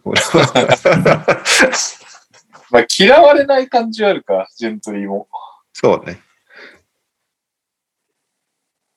で、一番良かったえー一番良かったのは、あいつなんだろう、確かに。なんか、サンズでプレーしてる？とか？ウォリアーズのアシスタント時代な気がするけども、なんかすごい、いやいやあいつ、あいつすごいねって言われてた時代って。そっからペリカン行って全然ダメだったやつでしょ？ペリカンズ48勝34敗っていうのがあるな。17、おー18。そんなんあったっけ？2009、2010のサンズ54勝28敗。おー、これじゃないですか？すごいっすね。ドラギッチ、ナッシュ、アマレ、うん。引バき継いだやつね。チャニングフライ。それか。これですね。なるほはい。うんえーっと、そして、ステフィン・カリー、デイビッドソン大学卒業へっていうね。ど。おめでとうございます。おめでとうございます。大学3年間行って NBA 入りしてたんだけど、なんか1年分じゃなくて、あと1セメスター、1期、1学期だけ単位が残ってたらしくて、3年間で割としっかり取ってたんで、それをようやく終えて卒業できるそうなんで、専攻は社会学でした。なるほただ、卒業式は参加しないそうです。ど。え、い、また何？ファイ、ん？もう、もうそろそろあるってこと？アメリカの卒業式って。なんか、カーターがね、プレイオフ中に出たと、出て、負けるみたいなのあったよね。ああ、あったね。えー、5月とか6月とかじゃないかな。が多いんだ。なるほど卒ね。業式は。はい。えーっと、あとは、あ、これなんかびっくりしたんだけど、ロンドが元、元カノに銃を突きつけたらしくて、うい。今、問題になってる。まだなんか、事実確認中みたいな感じだけど、うーん。しかも元カノ？どういう状況だった？なんかけ結婚してないんだけど、その二人の間にこ、子供もいて、うん。で、子供たちもその状況を見ていて、ええ割と、やばいみたいな感じになって。なんかだ、誰かを殴ったとか撃ったとかそういう話ではないみたいなんだけど、なんか超喧嘩してる流れで銃をつけたみたいな話らしくて、事実確認中だそうです。あとは、えっと、えーっとね、最も稼いだアスリートランキングがフォーブスから発表されたんですけど、はい。1位が誰でしょ稼いだアスリート。えー、誰だろう？レブロン？うレブロンは、えー1億2120万ドルで2位なんです。?2 位2何位。映画も出たのに2位か。コート上で4100万ドル、コート外で8000万ドル稼いでるんだけど、レブロンは。なるほど1位の人は、え、アメリカ人？世界？世界、全世界。1位の人は、その競技で7500万ドル稼いでいて、えーその、なんだろう、競技外では5500万ドル稼いでいます。なので、NBA 選手ではないですね。7500万ドルも稼いでるから。なるほど。ってことは、大谷さんとかそっち系でもない。え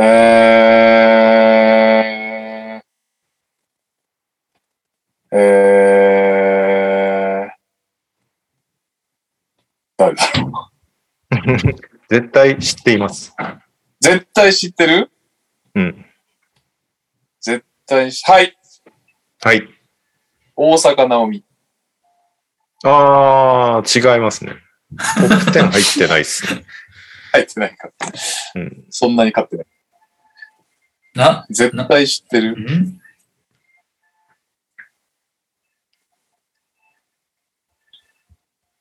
救急車。えー、はい。はい。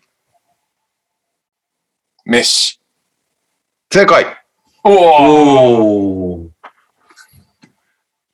メッシさんね、アディダス、バドワイザー、ペプシ、あとハードロック、あの、カフェはいはい。とか、なんかいろいろそういうスポンサーを受けているらしく。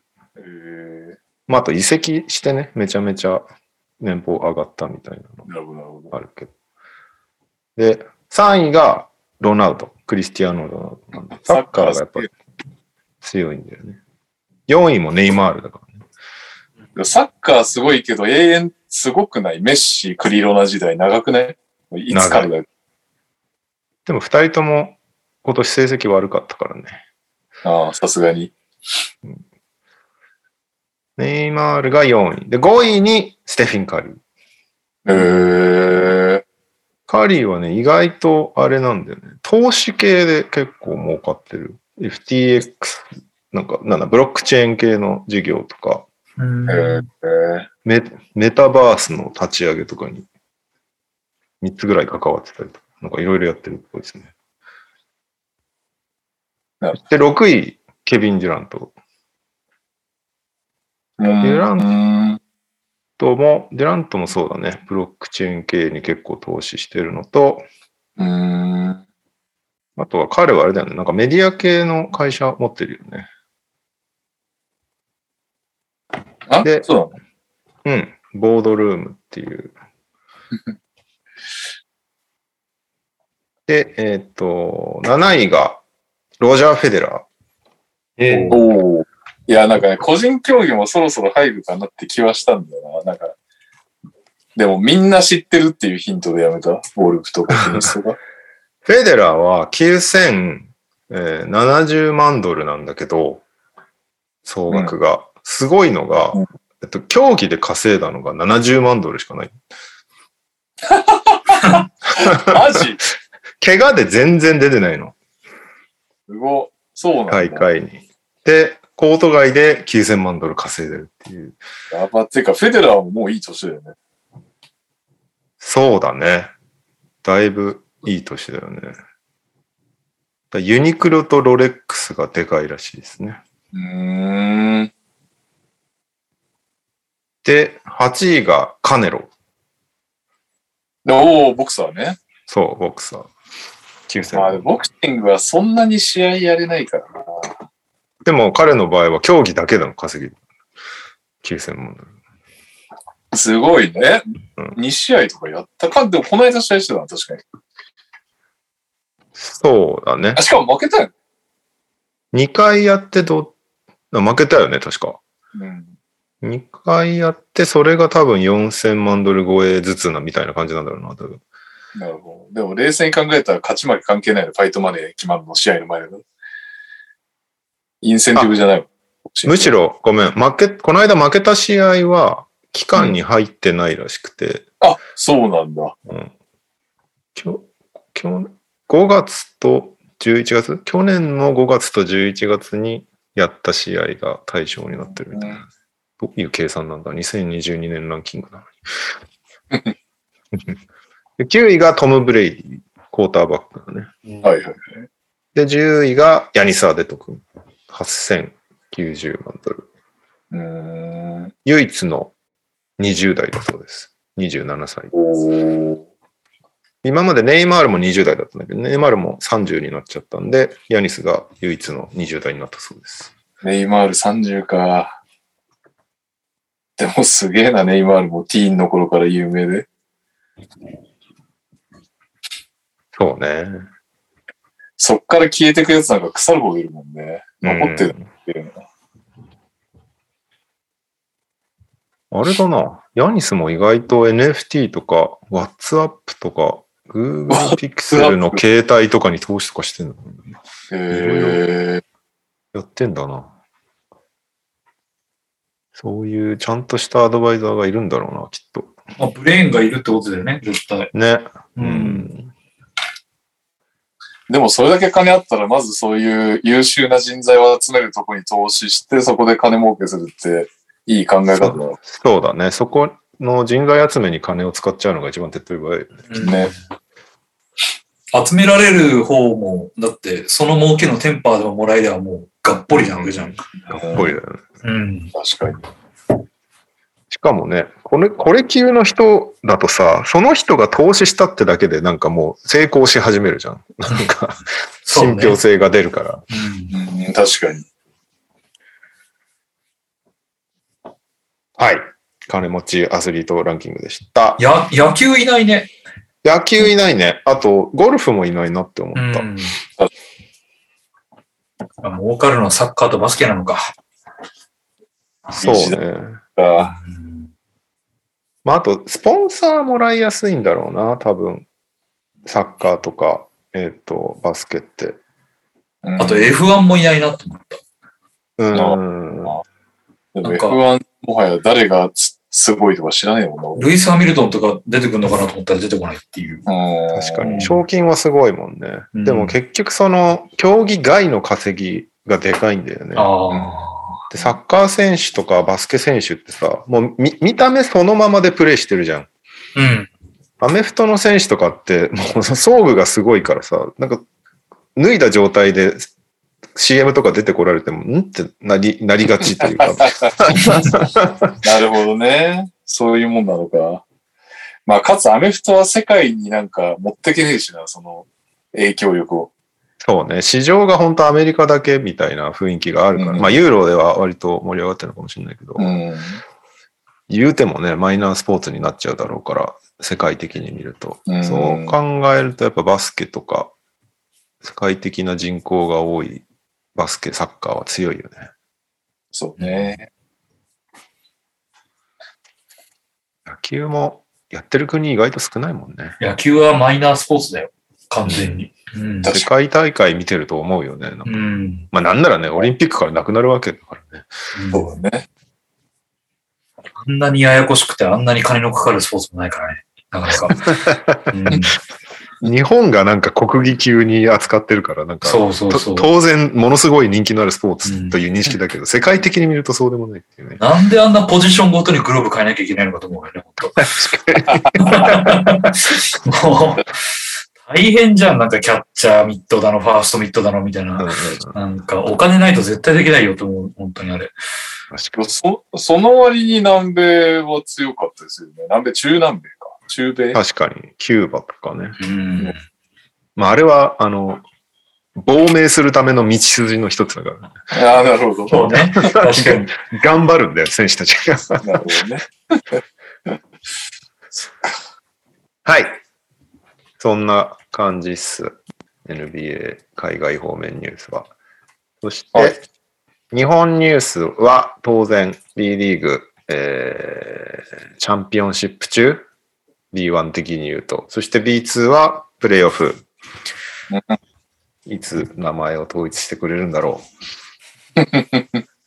えーっと、この見づらいサイトを使いながらちょっと待ってくださいね。えーどこにあるんだろう。B リーグファイナルズ。ファイナルズではないんだよね。チャンピオンシップ。1回戦が全部終わりまして、まず B1 から行くと、琉球が秋田に勝った、あここはもうやったのか。あいや、まあいいか。全部いいか。琉球が秋田に勝ちました。島根がアルバルクに2勝1敗。これが最後までやってたんだよね。2勝1敗で勝って、えー準決勝は琉球対島根。そして、うん逆の山は川崎が名古屋に勝って、宇都宮が千葉に勝って、えー準決勝は川崎対宇都宮ということで、カードが決定しましたけど、それこそ仙台が B2、B 違うわ、B1 昇格決めた時に同じくしてやってたのが島根対東京ですけど、なんか最後ブワって開いちゃったんだよね。見てないか、しばちゃん。見てない。途中まで競ってたんだけどね。TTT のあのピックアップゲームにしたから、宇都宮と千葉の2戦目は見たわ。はいはい、島根、東京見てないんだけど、すごい、すごいっすね、島根。すごいね。7人ローテぐらいで、金丸さんも2点とかで勝つんだみたいな。そうそうそうそう。金丸が活躍しなくても大丈夫っていうチーム体制になってることがすごいよね。うんしかもカーク日系がねそうね、カーク結局出てたね。でも、だ俺から見カークで出ない前提で島根って言ってたんだ出てもあれでした。まあ、ロシターいなかったけど、アルバルク的には。あ、そうね。今年はちょっとアンラッキーだったよね。結局完全体にならず。そうだね。まあでも、琉球島根はすごい面白そうだけどね。どっちも面白そうだね。琉球、島根、川崎、宇都宮。うん。宇都宮が割とサプライズなのかな。いや、そうじゃない？しかもね、煮立てでそのまま上がってきてるからね。そうね。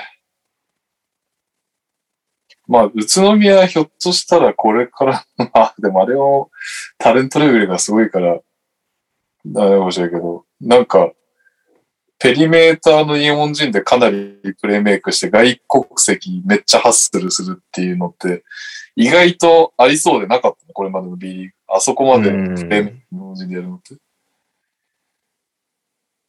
確かに。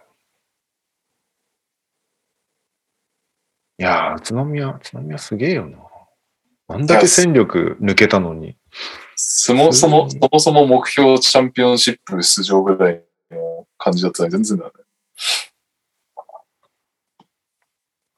はい。そして、えー、B2 のプレイオフは、えー、準決勝まで進んでたんですけど、ファイティングイーグルス名古屋が熊本ボルターズに2勝0敗で勝ち上がり B1 昇格決定。そして、我らが仙台 89ers が香川ファイバーローズに2勝1敗。結局、もつれて、大柴さんはずっと家にいないという状況が続いたわけですけど、そうです仙台ね。の久々に、シーズン1以来か、シーズンは以来だね。B1 昇格ということで、おめでとうございます。おめでとうございまありがとうす。ございます。でおもめで、たい。まあ、俺にもおめでとうライン来てたけど、部外者だけど。いやー。まあ、香川いいチームだったけどね。そうね。さすがか香川も良かったね。うん。あの、まずデプスが全然違ったね。結論からなんか見てて、3試合見てて思ったのは。福島もそうだったんだよ。福島も、やっぱり最初のスターターは全然いい選手だし、ベンチも別に悪くはないんだけど、なんか仙台もやっぱり異常にこの、10人目、12人目とかまで行っても結構戦える選手が揃ってて。うんうんうんうん。っていうので、ゲーム3行くと足が止まらないっていうこっちの方が、仙台の。っていう現象が2シリーズつってて起きてたね。確かにな。あれももうゲーム2の時点でけ、ゲーム1仙台が勝ったっていうのもあって、香川がそもそもあの、小玉選手とウッドベリー選手とブラント選手に依存、依存っていうかまあかなりその三、三大得点源みたいなのがあるんだけど、あの、ウッドベリー選手はまあなんかそこまで好調でもなく、ブラント選手と小玉選手がもうやんなきゃいけないっていう状況で、うん見事ゲーム2、二人ともめちゃくちゃ活躍して、勝ったんだけど、二人とももうその時点で30何分出てるから、ゲーム3ヘッドヘッドだったよね。なんか、そうそゲーム3はもうちょっとさすがにっていう、もう、小玉選手なんか身長だって170ないぐらいで、ない66。とかな。66? うん。それでもうだって、185ぐらいありそうな田中誠也選手から、なんかお、どう、うん ?172 ぐらいあるのかな？あるけど、ムキムキの渡辺翔太選手とか、なんかもういろんな5人ぐらいいろんなタイプ、フレッシュレッグで変わるガール仙台はつけて、あ、それでもね、2試合目19点ぐらい取ってたから、すごいなとは思ったけど、さすがに最後はきつそうだったね。ねいやーでもなんか、小玉選手すごかったけどね。いや、ちょっとね、感動したし、最後、あのー、小玉せ、なんか別に香川を責めるわけではないんだけど、負けて泣いてるわけですよ、小玉選手が。はいはいはいはいはいはい。なんだけど、もう、こ香川史上最高ぐらいにお客さんが入ってて、うんキャプテンからの一言みたいなのやらされてて、まあ、それしょうがないのかなしょうがないのかもしれないけども、それを泣きながらのインタビューにちょっとこっちももらい泣きみたいな感じでしたよ。多分、奮闘、かわいそうだね3試合の奮闘を見てるから。はいはいはい。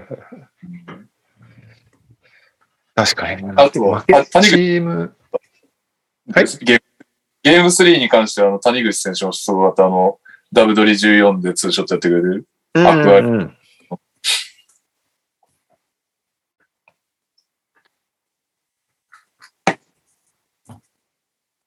はい。えー、あれじゃないか。小玉選手、ファン増えたんじゃないかな。このシリーズで。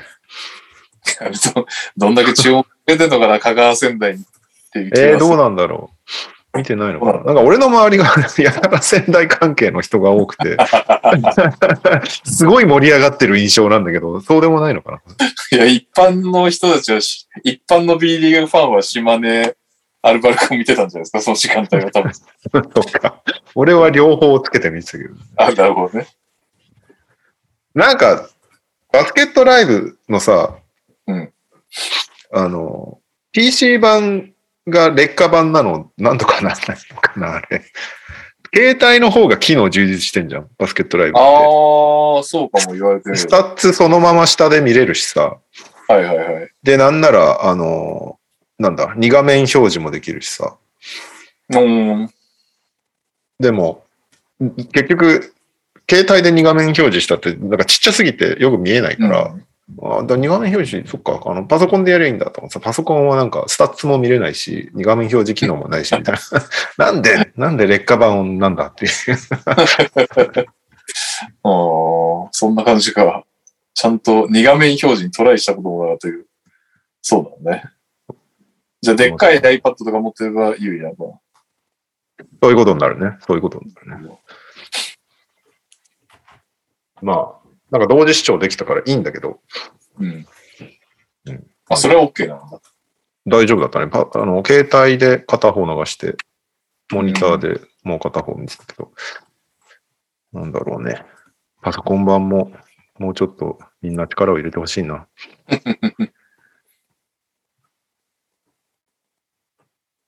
はい。えーはということで、決勝戦が一応行われるんですけど、B2 のプレイオフは。もうなんか B1 決まっちゃって、両チームとも終わったね感がすごいっていうね。一応、あの、優勝賞金と準優勝賞金って結構、そうねらしいのと、だチチームにとってはでかいよね。うん。いくら違う700万ぐらい。?700 万差がある。うん。それはでかいな。それはでかいね。うん。そうなんですよ。あ、フリーダムキット4さんが iPod も2画面できないです。ダメじゃんもうなんで端末によって機能制限が出てくるんだよ。そうなんだ。リソースが足りないのかな。大変ですね。はい。ということで、一応ね、決勝戦、一応って言っちゃ悪いから、決勝戦、B2 決勝戦、ファイティングイーグルス名古屋対仙台89そして3位決定戦もちゃんと行われます。熊本ボルターズ対香川ファイブアールこの方なんだな。え、それってどこでやるんだ香川でやるの確かにどこでやるんだろそしたら、そうだよね。香川でやるはずだよね。2位だから。あ、1位だから。まあ一応、そそは香川的には美味しいよ。熊本的にはもうちょっとモチベゼロ、ゼロに近いかもしれない。う。あれ、B2 の決勝戦は、あれなの？ホホームチームみたいなのはあんの？そう。名古屋行くよ、仙台。なるほどね。俺はもう行かないけどね。行かないの？ああ、そっかそっか。先週3泊、今週4泊でもう、打ち明けれませんよ。B2 リーグじゃないのか。B2 プレイオフ。ちょっとね、使いこなせるようになってきたの、B リーグのサイト。おお。変わるやつだけどね、9月の、絞り込むとかをしないと出てこないけど。あ、本当だ。あの、あれなのね。別に会場が設けられてるわけじゃないんですね、決勝戦。うん。いや、だから、ね、まあ別にしょうがないと思うけど、あの、まだ FE って多分、あれなんですよね。アリーナを作る、作ります、計画ありますみたいな感じの、ん多分ライセンスの取り方だから、めちゃくちゃ市民体育館みたいなところらしいです。行ったことないけど、ビワ島って。ビワ島、ビワ島って読むんだね、これ。はい。ということで、はい優勝をかけて頑張ってください。っ頑張ってください。て感じです。あとは、なんか自由契約とか、放出とかいっぱいあるけど、任せます、リスナーに。じゃあ、リスナーの皆さんは、これは良かったなと思う契約や、寂しかった契約満了があったら 送ってきてください。というわけで、えー、こんにちは、こんばんは、えりごです。それでは行きますか。今週の秋田、出れたこと、それが全ての財産に、来期に告げる価値ある一年。おーいいじゃないですか。まあ、さすがにボコられてたけどね。うん。王者琉球に。まあでも確かに、初ですからね。B リーグになって、初のチャンピオンシップ秋田、ナイス、ナイスイヤーでした。ナイスシーズンでした。来シーズン頑張ってください。えー、そして、こんばんは、土井健です。こっちはウキウキですかね。今週の川崎のコーナーへ投稿です。ホームにて、手負いの名古屋に連勝し、次もホームで、キグマにリベンジだ。キグマ。なるほど。ブレックスですね。えー名古屋は外国籍を怪我で欠く中、最後まで戦う素晴らしいチームでした。次の相手はチャンピオンシップで勝ったことがない宇都宮ブレックス。あ、勝ったことないのか。うーんなるほど。黄色い軍団が轟に押し寄せそうですが、ホームの利を生かして勝ちたいところです。それではここでニャオさんに問題です。宇都宮ブレックスのマスコットは何の動物をモチーフにしているでしょうか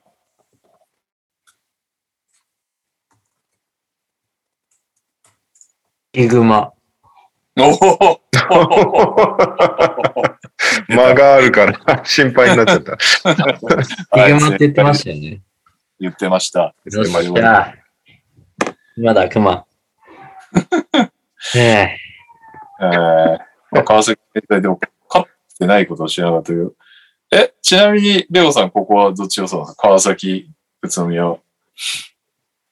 えーっと、ああ、そっか。あれを見ればいいのか。B リーグゲーム。B リーグゲーム、ゲーム、ゲーム。すごい。さっき千葉になってるからな、そこ。え？そもそも俺は宇都宮を外してるから、川崎、ああ、そっかそっかそっか。千葉予想にしちゃってる。ゲーム、俺ゲームだと。俺全部合ってんだよね、そうそうそう。えーっとね、川崎にしてますね。川崎にしてますね。な。なるほど。なんなら俺、川崎優勝予想にしてるわ。おお。今見て気づくっていう。なるほどね。では、土井健さんは、大船に乗った気持ちで、今後のチャンピオンシップを見守ってください。お疲れ様です。ダバーズです。島根短歌を投稿します。激闘の末に勝利し、セミファイナル。安藤聖也はメンタルお化け。接戦の末、アルバルク東京に勝利。ゲーム2で大阪部選手に抑えられたキャプテン安藤聖也は、B リーグ公式ツイッターにアップされていた大阪部選手の勝利後会見動画を冗談抜きで50回程度見てその悔しさから自分を鼓舞したそうです。ええー、やはり化け物のようなメンタルを持っています。セミファイナルは琉球との勝負となります。では今週も宮尾先生にクイズです。大人気だな。ちょっと難しいかもしれません。島根スサノーマジックのチームカラーは3つあります。そのうち2つは銀色と黒ですが、ユニフォームにも大々的に使われているもう一つの色は何でしょ島根スサノーマジックって銀色と、な、なんですか？う銀色と黒。銀色と黒使われてるんですか？いや、でも、それは、あれ、メインじゃない。メインの色はどれでそうですよね。メインカラーありますよね。お、来た？島根スサノーマジックでしょ？オレンジじゃないですか、これ、隣の県、え？広島です。え？あ、正解は、はい。いや、もう大丈夫、大丈夫、ダメ。正解は青でした。こ。れは、うん日本海や中海、宍道湖の水のイメージから捉えています。これでまた一つ豆知識が増えましたね。PS、ファッションサンズクラストではありますが、今回サンズがゲーム7でとんでもない負け方をしたので、メンタルやられかけました。せめて国内の推しが勝ってよかったと本当に思いました。すべすべさんもブラックホール化しましたが、なんとか復活されたようです。よかった。鳥取からは以上です。はい。スサノーマジックの青に名前はないのかな？まあ、なんかみんななんとかブルーみたいなのないのかな？なさそうだな。確かにナイナーズイエローつってる気がするな、あの黄色。あ、そうなんだ。うん。ぱっと見出てこないな。まあいいや。はい。ピックアップシリーズやる必要あるのかな、このコーナー。一応さっきね、あんまり喋っイメージ。喋らないようにしてた。えーっと、ピックアップシリーズは、ゴールデンステートウォリアーズ対メンフィス・グリズリーズ。4勝2敗で結局ウォリアーズが勝ち上がりましたけども、ねど、どうしようね。もう先週の時点でもういいよね、みたいな感じになってたから。しばちゃんにな。なんか多分、んに感想をいただこうかな。4試合やって、もうその時に多分、ゲーム3までとゲーム4が別、別のし感じでしたと、ゲーム3まで、もうあれあれのシリーズになっちゃってたせいで、ちょっと選手たちが、あの、インテンシティを落として、ものすごく緩いゲーム4をやりましたと。うん。で、そんな感じで、ゲームん？ゲーム4、ウォリアーズ？ゲーム5、ブリズリーズ、ゲーム6、ウォリアーズというシーズンのようなゲームが終わりました。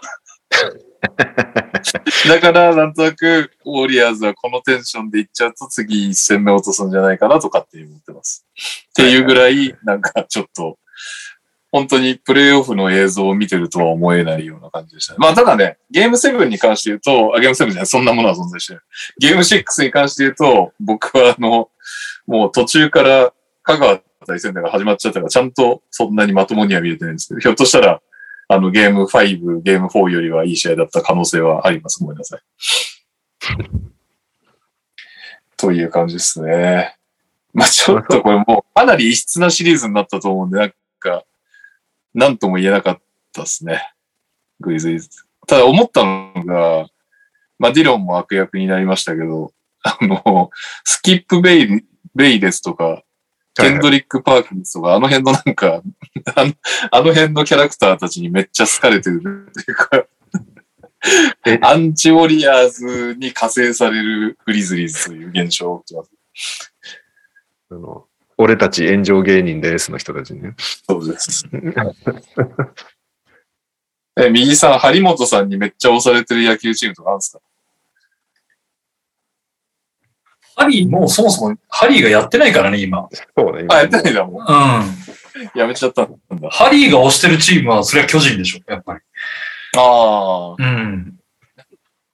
もうなんか、未だに、あの、球界の名手を引きずってる世代の人たちだと思うので、うん。うん。日本だとあんまり辛口の人っていないもんね。張本さんぐらいしか浮かばないもんな。なんかああいう炎上、炎上評論家みたいな人ってあんまいないよね。あの、まあ、テレビには出ないけど、広岡達郎とかね、あとは。ああ、うんまあ、あの人はもうなんか、半分炎上芸人的な感じに なってるし、まあ、辛口、あの、ちょっと意味合いが違うけど、落合とか。ああ。うん。ただ落合は、まあ、あの、非常に理にかなってるというか、あまりにも的確すぎてちょっと怖いみたいな感じがあるので、うん。あの、たまに情を全く感じない時があるので、機械なんじゃないかな、この人みたいな感じになる時あるけど。うんあ、そうね。で最近の若手の、あれだといないかな。BS の、あの、解説で実況と仲悪いのかなって思う武田っていうのがいるけど、うん、あれはちょっとまた別の意味です。なんか実況席ですげえ雰囲気悪いんだよね、なんか。えうー、んバスケもいないよね、国内だと。炎上、商法的な人。いないね。中原さんが、まあ、一番無理やり考えるなら、なんか、歯に衣着せぬ的な、あの、部類に無理やり、まあまあまあ無理やり持っていくんだったら中原さんぐらい。ああ、うん中原さんもじ解説してるだけだからな。なんかその、ツイッターでいろいろ言ってるわけはいはいはいなはい。ああ、まあね。評論家的な、感じじゃない。うん。中原さんは、うわうわっていうのがすごい 印象に残るっていう。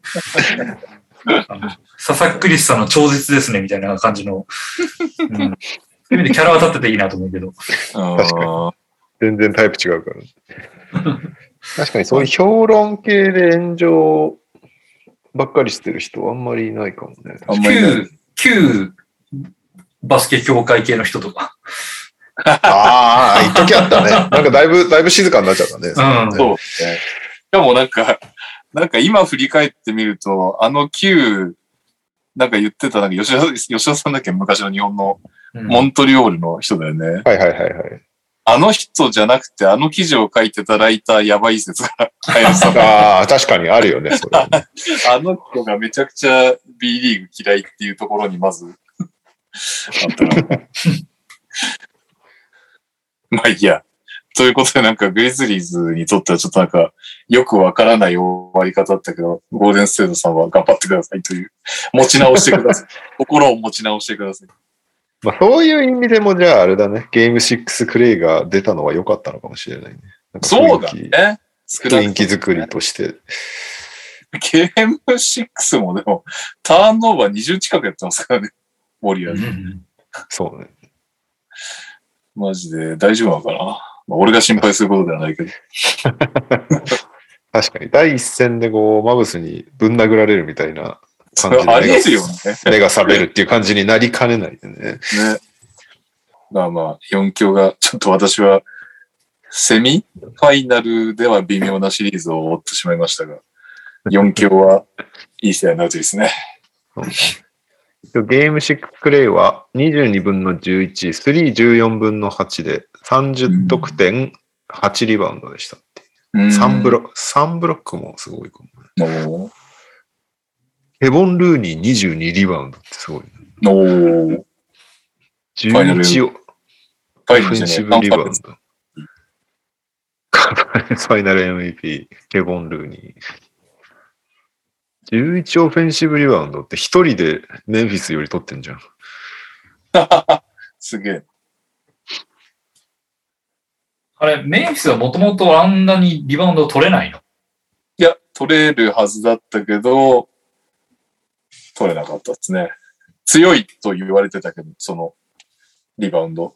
アダムスを出すようになってから、まだ割り、まだマシになったぐらい、あんまり変わんなかったぐらい。まあ、マシな試合もあるんじゃないかな。でも、強み、そうね、そこら辺の、まず、ファーストラウンドでアダムス殺しが、アリーの、なんだっけ、彼自身がコロナになりのって、うんやってたのもあって、だいぶそこら辺のアドバンテージが、まあ、まず、そもそもの戦略性が変わっちゃったよね。そう。まあ、あとリバウンドはそうだよな。まあ、ジェジェレがあんま取んないっていうのと、割とと、取ってオフェンスをスタートさせるモラントもいなかったっていうのはでかいかもしれない。そうね。確かに。確かになんかリバウンド弱えなっていう印象にはなったね、このシリーズ。うんそうっすね。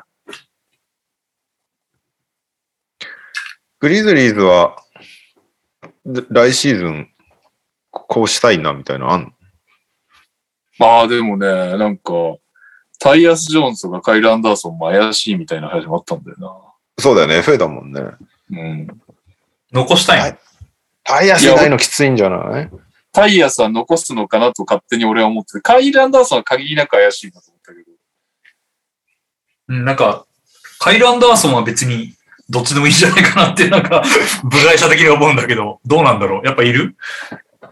いや、まあ、いたら使うけどね、特にこの、モラントいなくなってから彼がハンドリングしてたり、シュートで決めてたりっていう時間は長かったけどね。ん。まあでも、モラントにとってベストはかっていうと、もうちょっとシュートが速いやつかなっていう気は、やっぱり今普通に考えるとしちゃうかな。タイヤスは確かに必要だよね。うん。うん。なんならモラントと併用してたからな。うん。もうでもディロン・ブルックスどうすんだろうなキープなのかな確かに結構ディロンによっていろいろ変わりそうだね。グリズリーズは。まあただあの枠自体はめちゃくちゃ空いてるから、例えばタイヤス残したい、カイル・アンダーソン残したいってなった時に、別にその給料を提示する枠はある。うんううん。ん。それからそして、ただそれをするかどうかはまだ全然、うんともすんともって感じかな。まあ負けたばっかりしかタイヤス良かったけどな。いや、なんかさっきも言ったけど、グリズリーズは、非常に明るい負け方というか、軽い負け方。なんかその、み未来がまあ見えてる感じの、うん。フィラデルフィアとフェニックスを比べたという。もうなんか、八方塞がりのチームがある一方で、あの、ね八方、八方空いてるぐらいの感じだから、まあ、とりあえず、モラント、ジャクソン、ベイン、クラーク、ザイア・ウィリアムスはしばらく残すだろうという感じがある。うんまずうん他はちょっと怪しいけど。だってそれを餌にどっかスターを取りたいわけでもないでしょ。だし求めてないでしょ、そんなの。いや、3番手というか2番手のスコアラーが取れんだったら取りたいんじゃないの？さすがに。でもそしたらベイン。それでジェームズ・ハーデンはいらんでしょ。いやいや、そういうんじゃなくて、もうちょっとその、タイムスパンが。20代後半とか例えばだけど。ああ。まあ、いないよな、そう都合よくは。ウルックス？今、なんかその解体しそうなとこのエースって誰なんだ？ウィングがい、ウィングがエースで解体しそうなチーム。いねえかな解体しそうなチーム。に20代後半。ニッチェル。ああ。ちょっと小さいけど、ミッチェル・モラント機能すんのかなえぐいね。機能したら。仮に。ミッチェル水分入るしね。うん。誰くれって言われるんだろう。しかも、だって、理た論をトレードするんでしょ？だって。だいぶブーイング受けてましたけど、欲しいですかね、ディロン。まあディロンとセットでなんかあげなきゃダメだろうな、さすがに。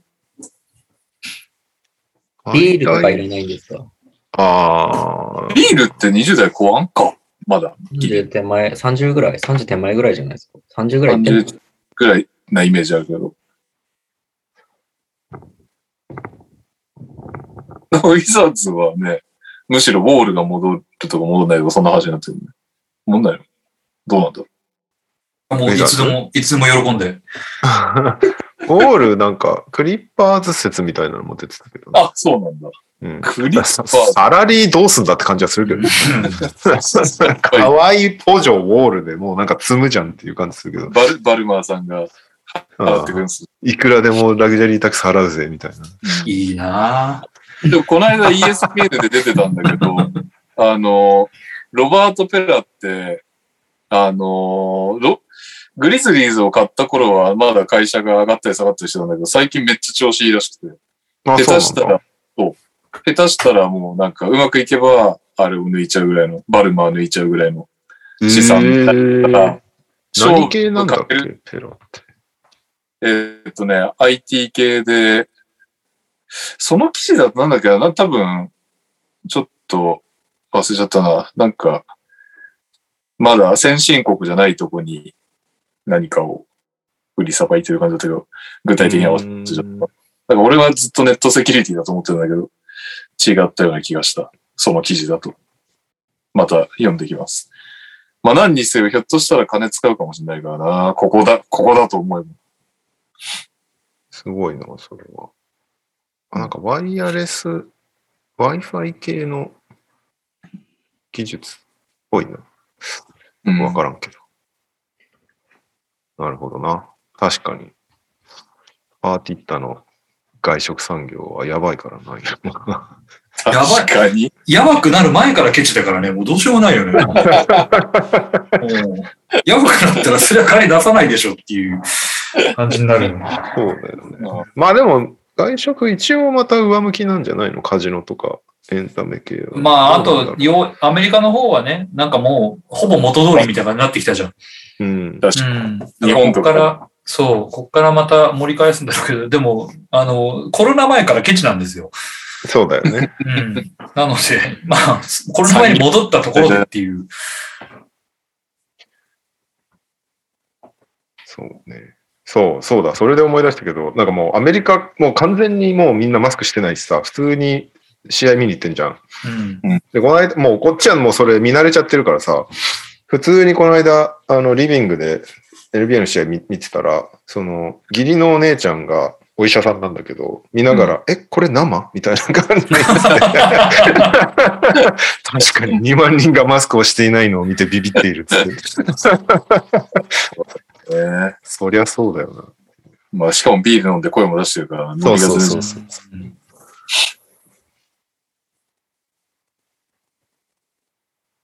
うん。とはいいう。ことで、来週からは、ピックアップするのは東ということですね。マイアミ対ボストンを来週からやります。ん？で、明日がマイアミ対ボストン？です。だと思います。違おったらどうしよう。明日いきなり情報遮断しなければ。はい。そして、なんなら明日、あ、まずあれだ、ドラフトロッタリーがあるんだ。イエスだったりね。もう楽しみ、それぐらいしかないですよ、もう。俺とニャオ先生は。そうですよ、負けませんよ。もういいじゃん。有望な若手いっぱいいるじゃないですか、両チームには。いやいやいやいやいやいや。勘弁してくださいよ、本当にもう。一応、一回、シミュレーターでやっとこうか。お、いいですね。一回にしましょう、一回に。はい。はいもうこのまま、このままでいいよ。ここれで、これで。いやいやこれは、あの、確率上は1位ヒューストン、うん。えー2位オーランド、3位デトロイトが、ええー1位を獲得する確率が14%ずつあるっていうね。別やな14%だもんなぁ。いいですね。じゃあ行きますよ。来いはい。GO!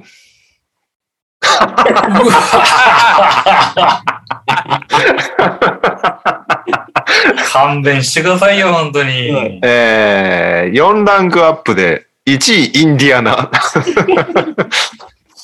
2位デトロイト、3位ワシントン7ランクアップ、4位サンアントニオスパーズ5ランクアップ、そしてここから全員ダウン、ヒューストン、オーランド、OKC、ポートランド、サクラメント、レイカーズはペリカンズっていう。そしてニューヨーク、クリッパーズから OKC、シャーロット・クリーブランドこうなったらちょっと笑っちゃうな 去年何だったんだっていう感じだね、本当ね。でも本当このロッタリにかかってるってすげえシステムだな。いや逆落としー、明日、そうだね、焼こうとしたね、これね。いや今年うん。明日の朝9時だったかな？えっと、楽天の、なんだっけ、プランによって見れないかもしれないけど、NBA TV が見れるプランの人はそっちで多分見れると思います。はい。なるほ9時から。で、試合は9時半からです。ど。なるほ以上。ど。はい。えーっと、なんだっけ？えーっと、もう、普通オタか。普通オタまたニュース、ニュースじゃねえや、クイズ来てます。え、ミーさん大丈夫ちょっとそろそろ私は。はい。はいはいお疲れ様でした。お疲れはい。明日のロッタリーで泣いてるか笑ってるか、それで楽しんでください。リアクションメールを楽しみにします。メールじゃないか、ツイートが。はいいいやや。お疲れでした。すいません。お疲れ。じゃあ、ということで、お二人にクイズですね。えー先週さ、あれ来てなかったっけ？教えてにゃお先生。来てなかったっけ？なんか、にゃおがいないから読まなかったみたいなのなかったっ忘れてしまいました。そんなものはないはずですよ。あるんですか？全く思いです。けやったわ、これ。おうにゃおがいないけどやったわ。大丈夫ですあ。りがとうございます。はい。NTR メンバーの皆さん、こんばんは。ダブドリ訴訟クイズ部のキットです。皆さんがいつもいい問題と言ってくださり、リスナーの方々も参加してくれていることがすごく励みになっています。本当にいつもありがとうございます。それではクイズです。えー、クイズ1、2、3来てますね。クイズ3まであります。1問目。B1 リーグのチームで平均身長が高いチームは上からシーホース三河、アルバルク東京、サンロッカーズ渋谷ですが、一番低いチームはどこでしょうか？わからなければ選択肢もあります。わかんないね。はい。は。はいい。ニャオさん。琉球。ブー。何の自信だったんだ 並里選手を知ってたとか、そういうレベルの。うわ、鋭いですね。俺これ当てれたかもしんないな。じゃあ選択肢いきます。A、茨城ロボッツ。B、京都ハンナリーズ。C、富山グラウジーズ。D、名古屋ダイヤモンドドルフィンズでした。4択。もうもうもなんだっけ、えー、茨城、京都、富山、名古屋。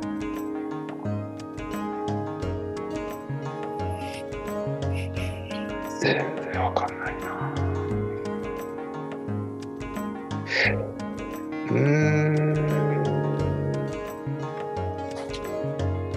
茨城、京都。ん？茨城、京都、富山、富山、名古屋。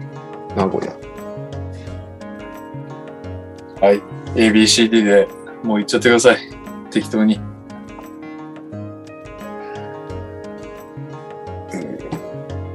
じゃあ僕先取っちゃいますよ。うん。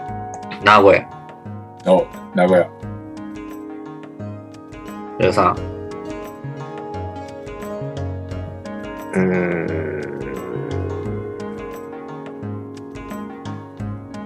めっちゃ悩むじゃん。富山。富山。正解は京都ハンナリーズ。ということで、京都はね、なんかね、外国籍低いんですよ、確か。身長はそもそも。はいはい。いや、きっとそういうことなんだろうなとは思ったんだけど、うん身長が全然わからなかった。えーちなみに京都だけ188.93センチ、93センチと、えー、90センチを切ってるのが京都だけとなっております。クイズに B1 リーグのチームで平均体重が高いチームは上からシーホース三河、琉球ゴールデンキングス、アルバルク東京ですが、一番低いチームはどこでしょうか？これはわかんないね、よりね。A、広島、B、京都、C、横浜、D、名古屋。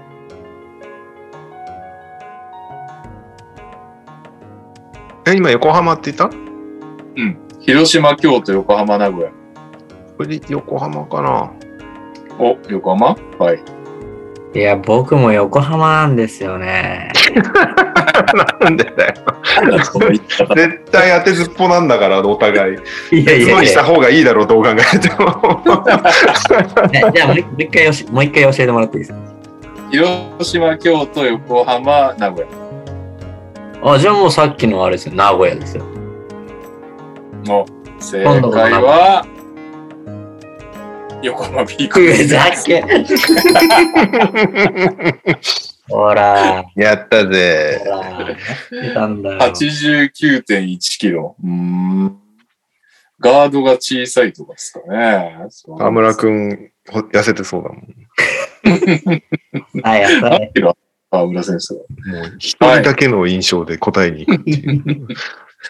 そして最後の問題でございます。B1 リーグのチームで平均身長、平均体重が最も高いチームはどこでしょう？ん？にゃお先生に答えていただきたいです。ん？ん？どういうことですか？B1 リーグのチームで平均身長、平均体重が最も高いチームはどこでしょう？にゃお先生に答えていただきたいです。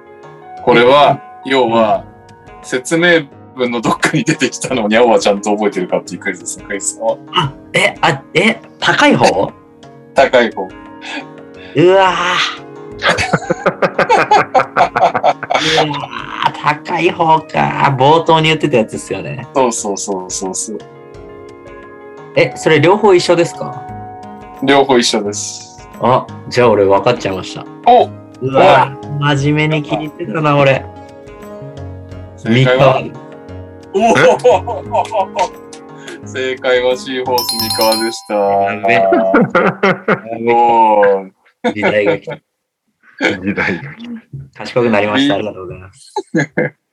B リーグの移籍市場が動き出しているので、今回のクイズは移籍予想の参考になるかと思います。最後に宣伝になりますが、ゴールデンウィーク中にハッシュタグダブドリソシオクイズ部で50問ほど、50問もやったの。50問ほどツイッターにクイズを投稿しています。打ち上げの余興にちょうどいいと思うので、でぜひ使ってみてくださいということで、ダブドリノートでやってますオンラインサロン、ソシオメンバー募集中でございます。なぜかクイズ部、競馬部など、充実しておりますんで、ぜひぜひご興味ある方はノート開いていただければと思います。ということでエンディングです。やった寝る時間が確保できる。LTR ネーム、シベリアの大寒波モズゴフ。いいね、これ。1から18の数字の中から一つ選んでください。採用されたら週末のオークスで NTR 馬券として購入させていただきます。オークス。優秀牝馬ですね。えーそしてオリ、キラです。コンビニでトイレを借りた時についでに買うものでお願いします。トイレを借りるだけでは申し訳ないので、自分は毎回ガムか飲み物を買うのですが、そろそろ他のものも買ってみようと思います。いいじゃないですか。1から18の数字の中から一つ選びましょうよ。で、それの3連単でも3連服でも買ってもらいましょう。なるほど彼。に。はい。で、結果を被らないようにするってことですね。被らないようにですね。はい。あ、そっか。被るとダメなのか。被ると同じ馬になっちゃうんで。3連単でいきます？服でいいですか？ごめん違い、違いがわかんない、俺。順位順位がごちゃごちゃでもいいやつ、3連とか。僕らが適当に例えば、5、7、12とか言ったら、そのが12、7、5の順に入っても当たったというこのが3連ななるほど。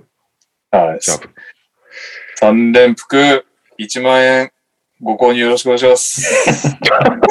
金額までこっちから指定できるんだね。1000円、1000円。ノリで1000円いっちゃおう。デカンパモズコフさん。はい。というわけで、俺からにゃうでいいよね、こんなのね。本日のいいんですよね。エンディングは1から18の数字の中から一つ選ぶ。あ、そっか。一一世のせいじゃないから変えりゃいいのか、被ったら。そうですね。そうです。はい。3、2、1、16、7、11。7、11、16の3連服1000円よろしくお願いします。全くわからない。勝ちそうなのかダメなのか。あ、えっ、と、まだあの、うん、多分、馬すら発表されてないの？発表されてないと思う。えあなるほの、ど、どの馬がどこのうまくいくか。はい。というわけで、しーあげーん。あげー。お疲れ様でした。お疲れ様でしか当たるといいな。た。そうなんだ。当日ぐらいまで決まんないの？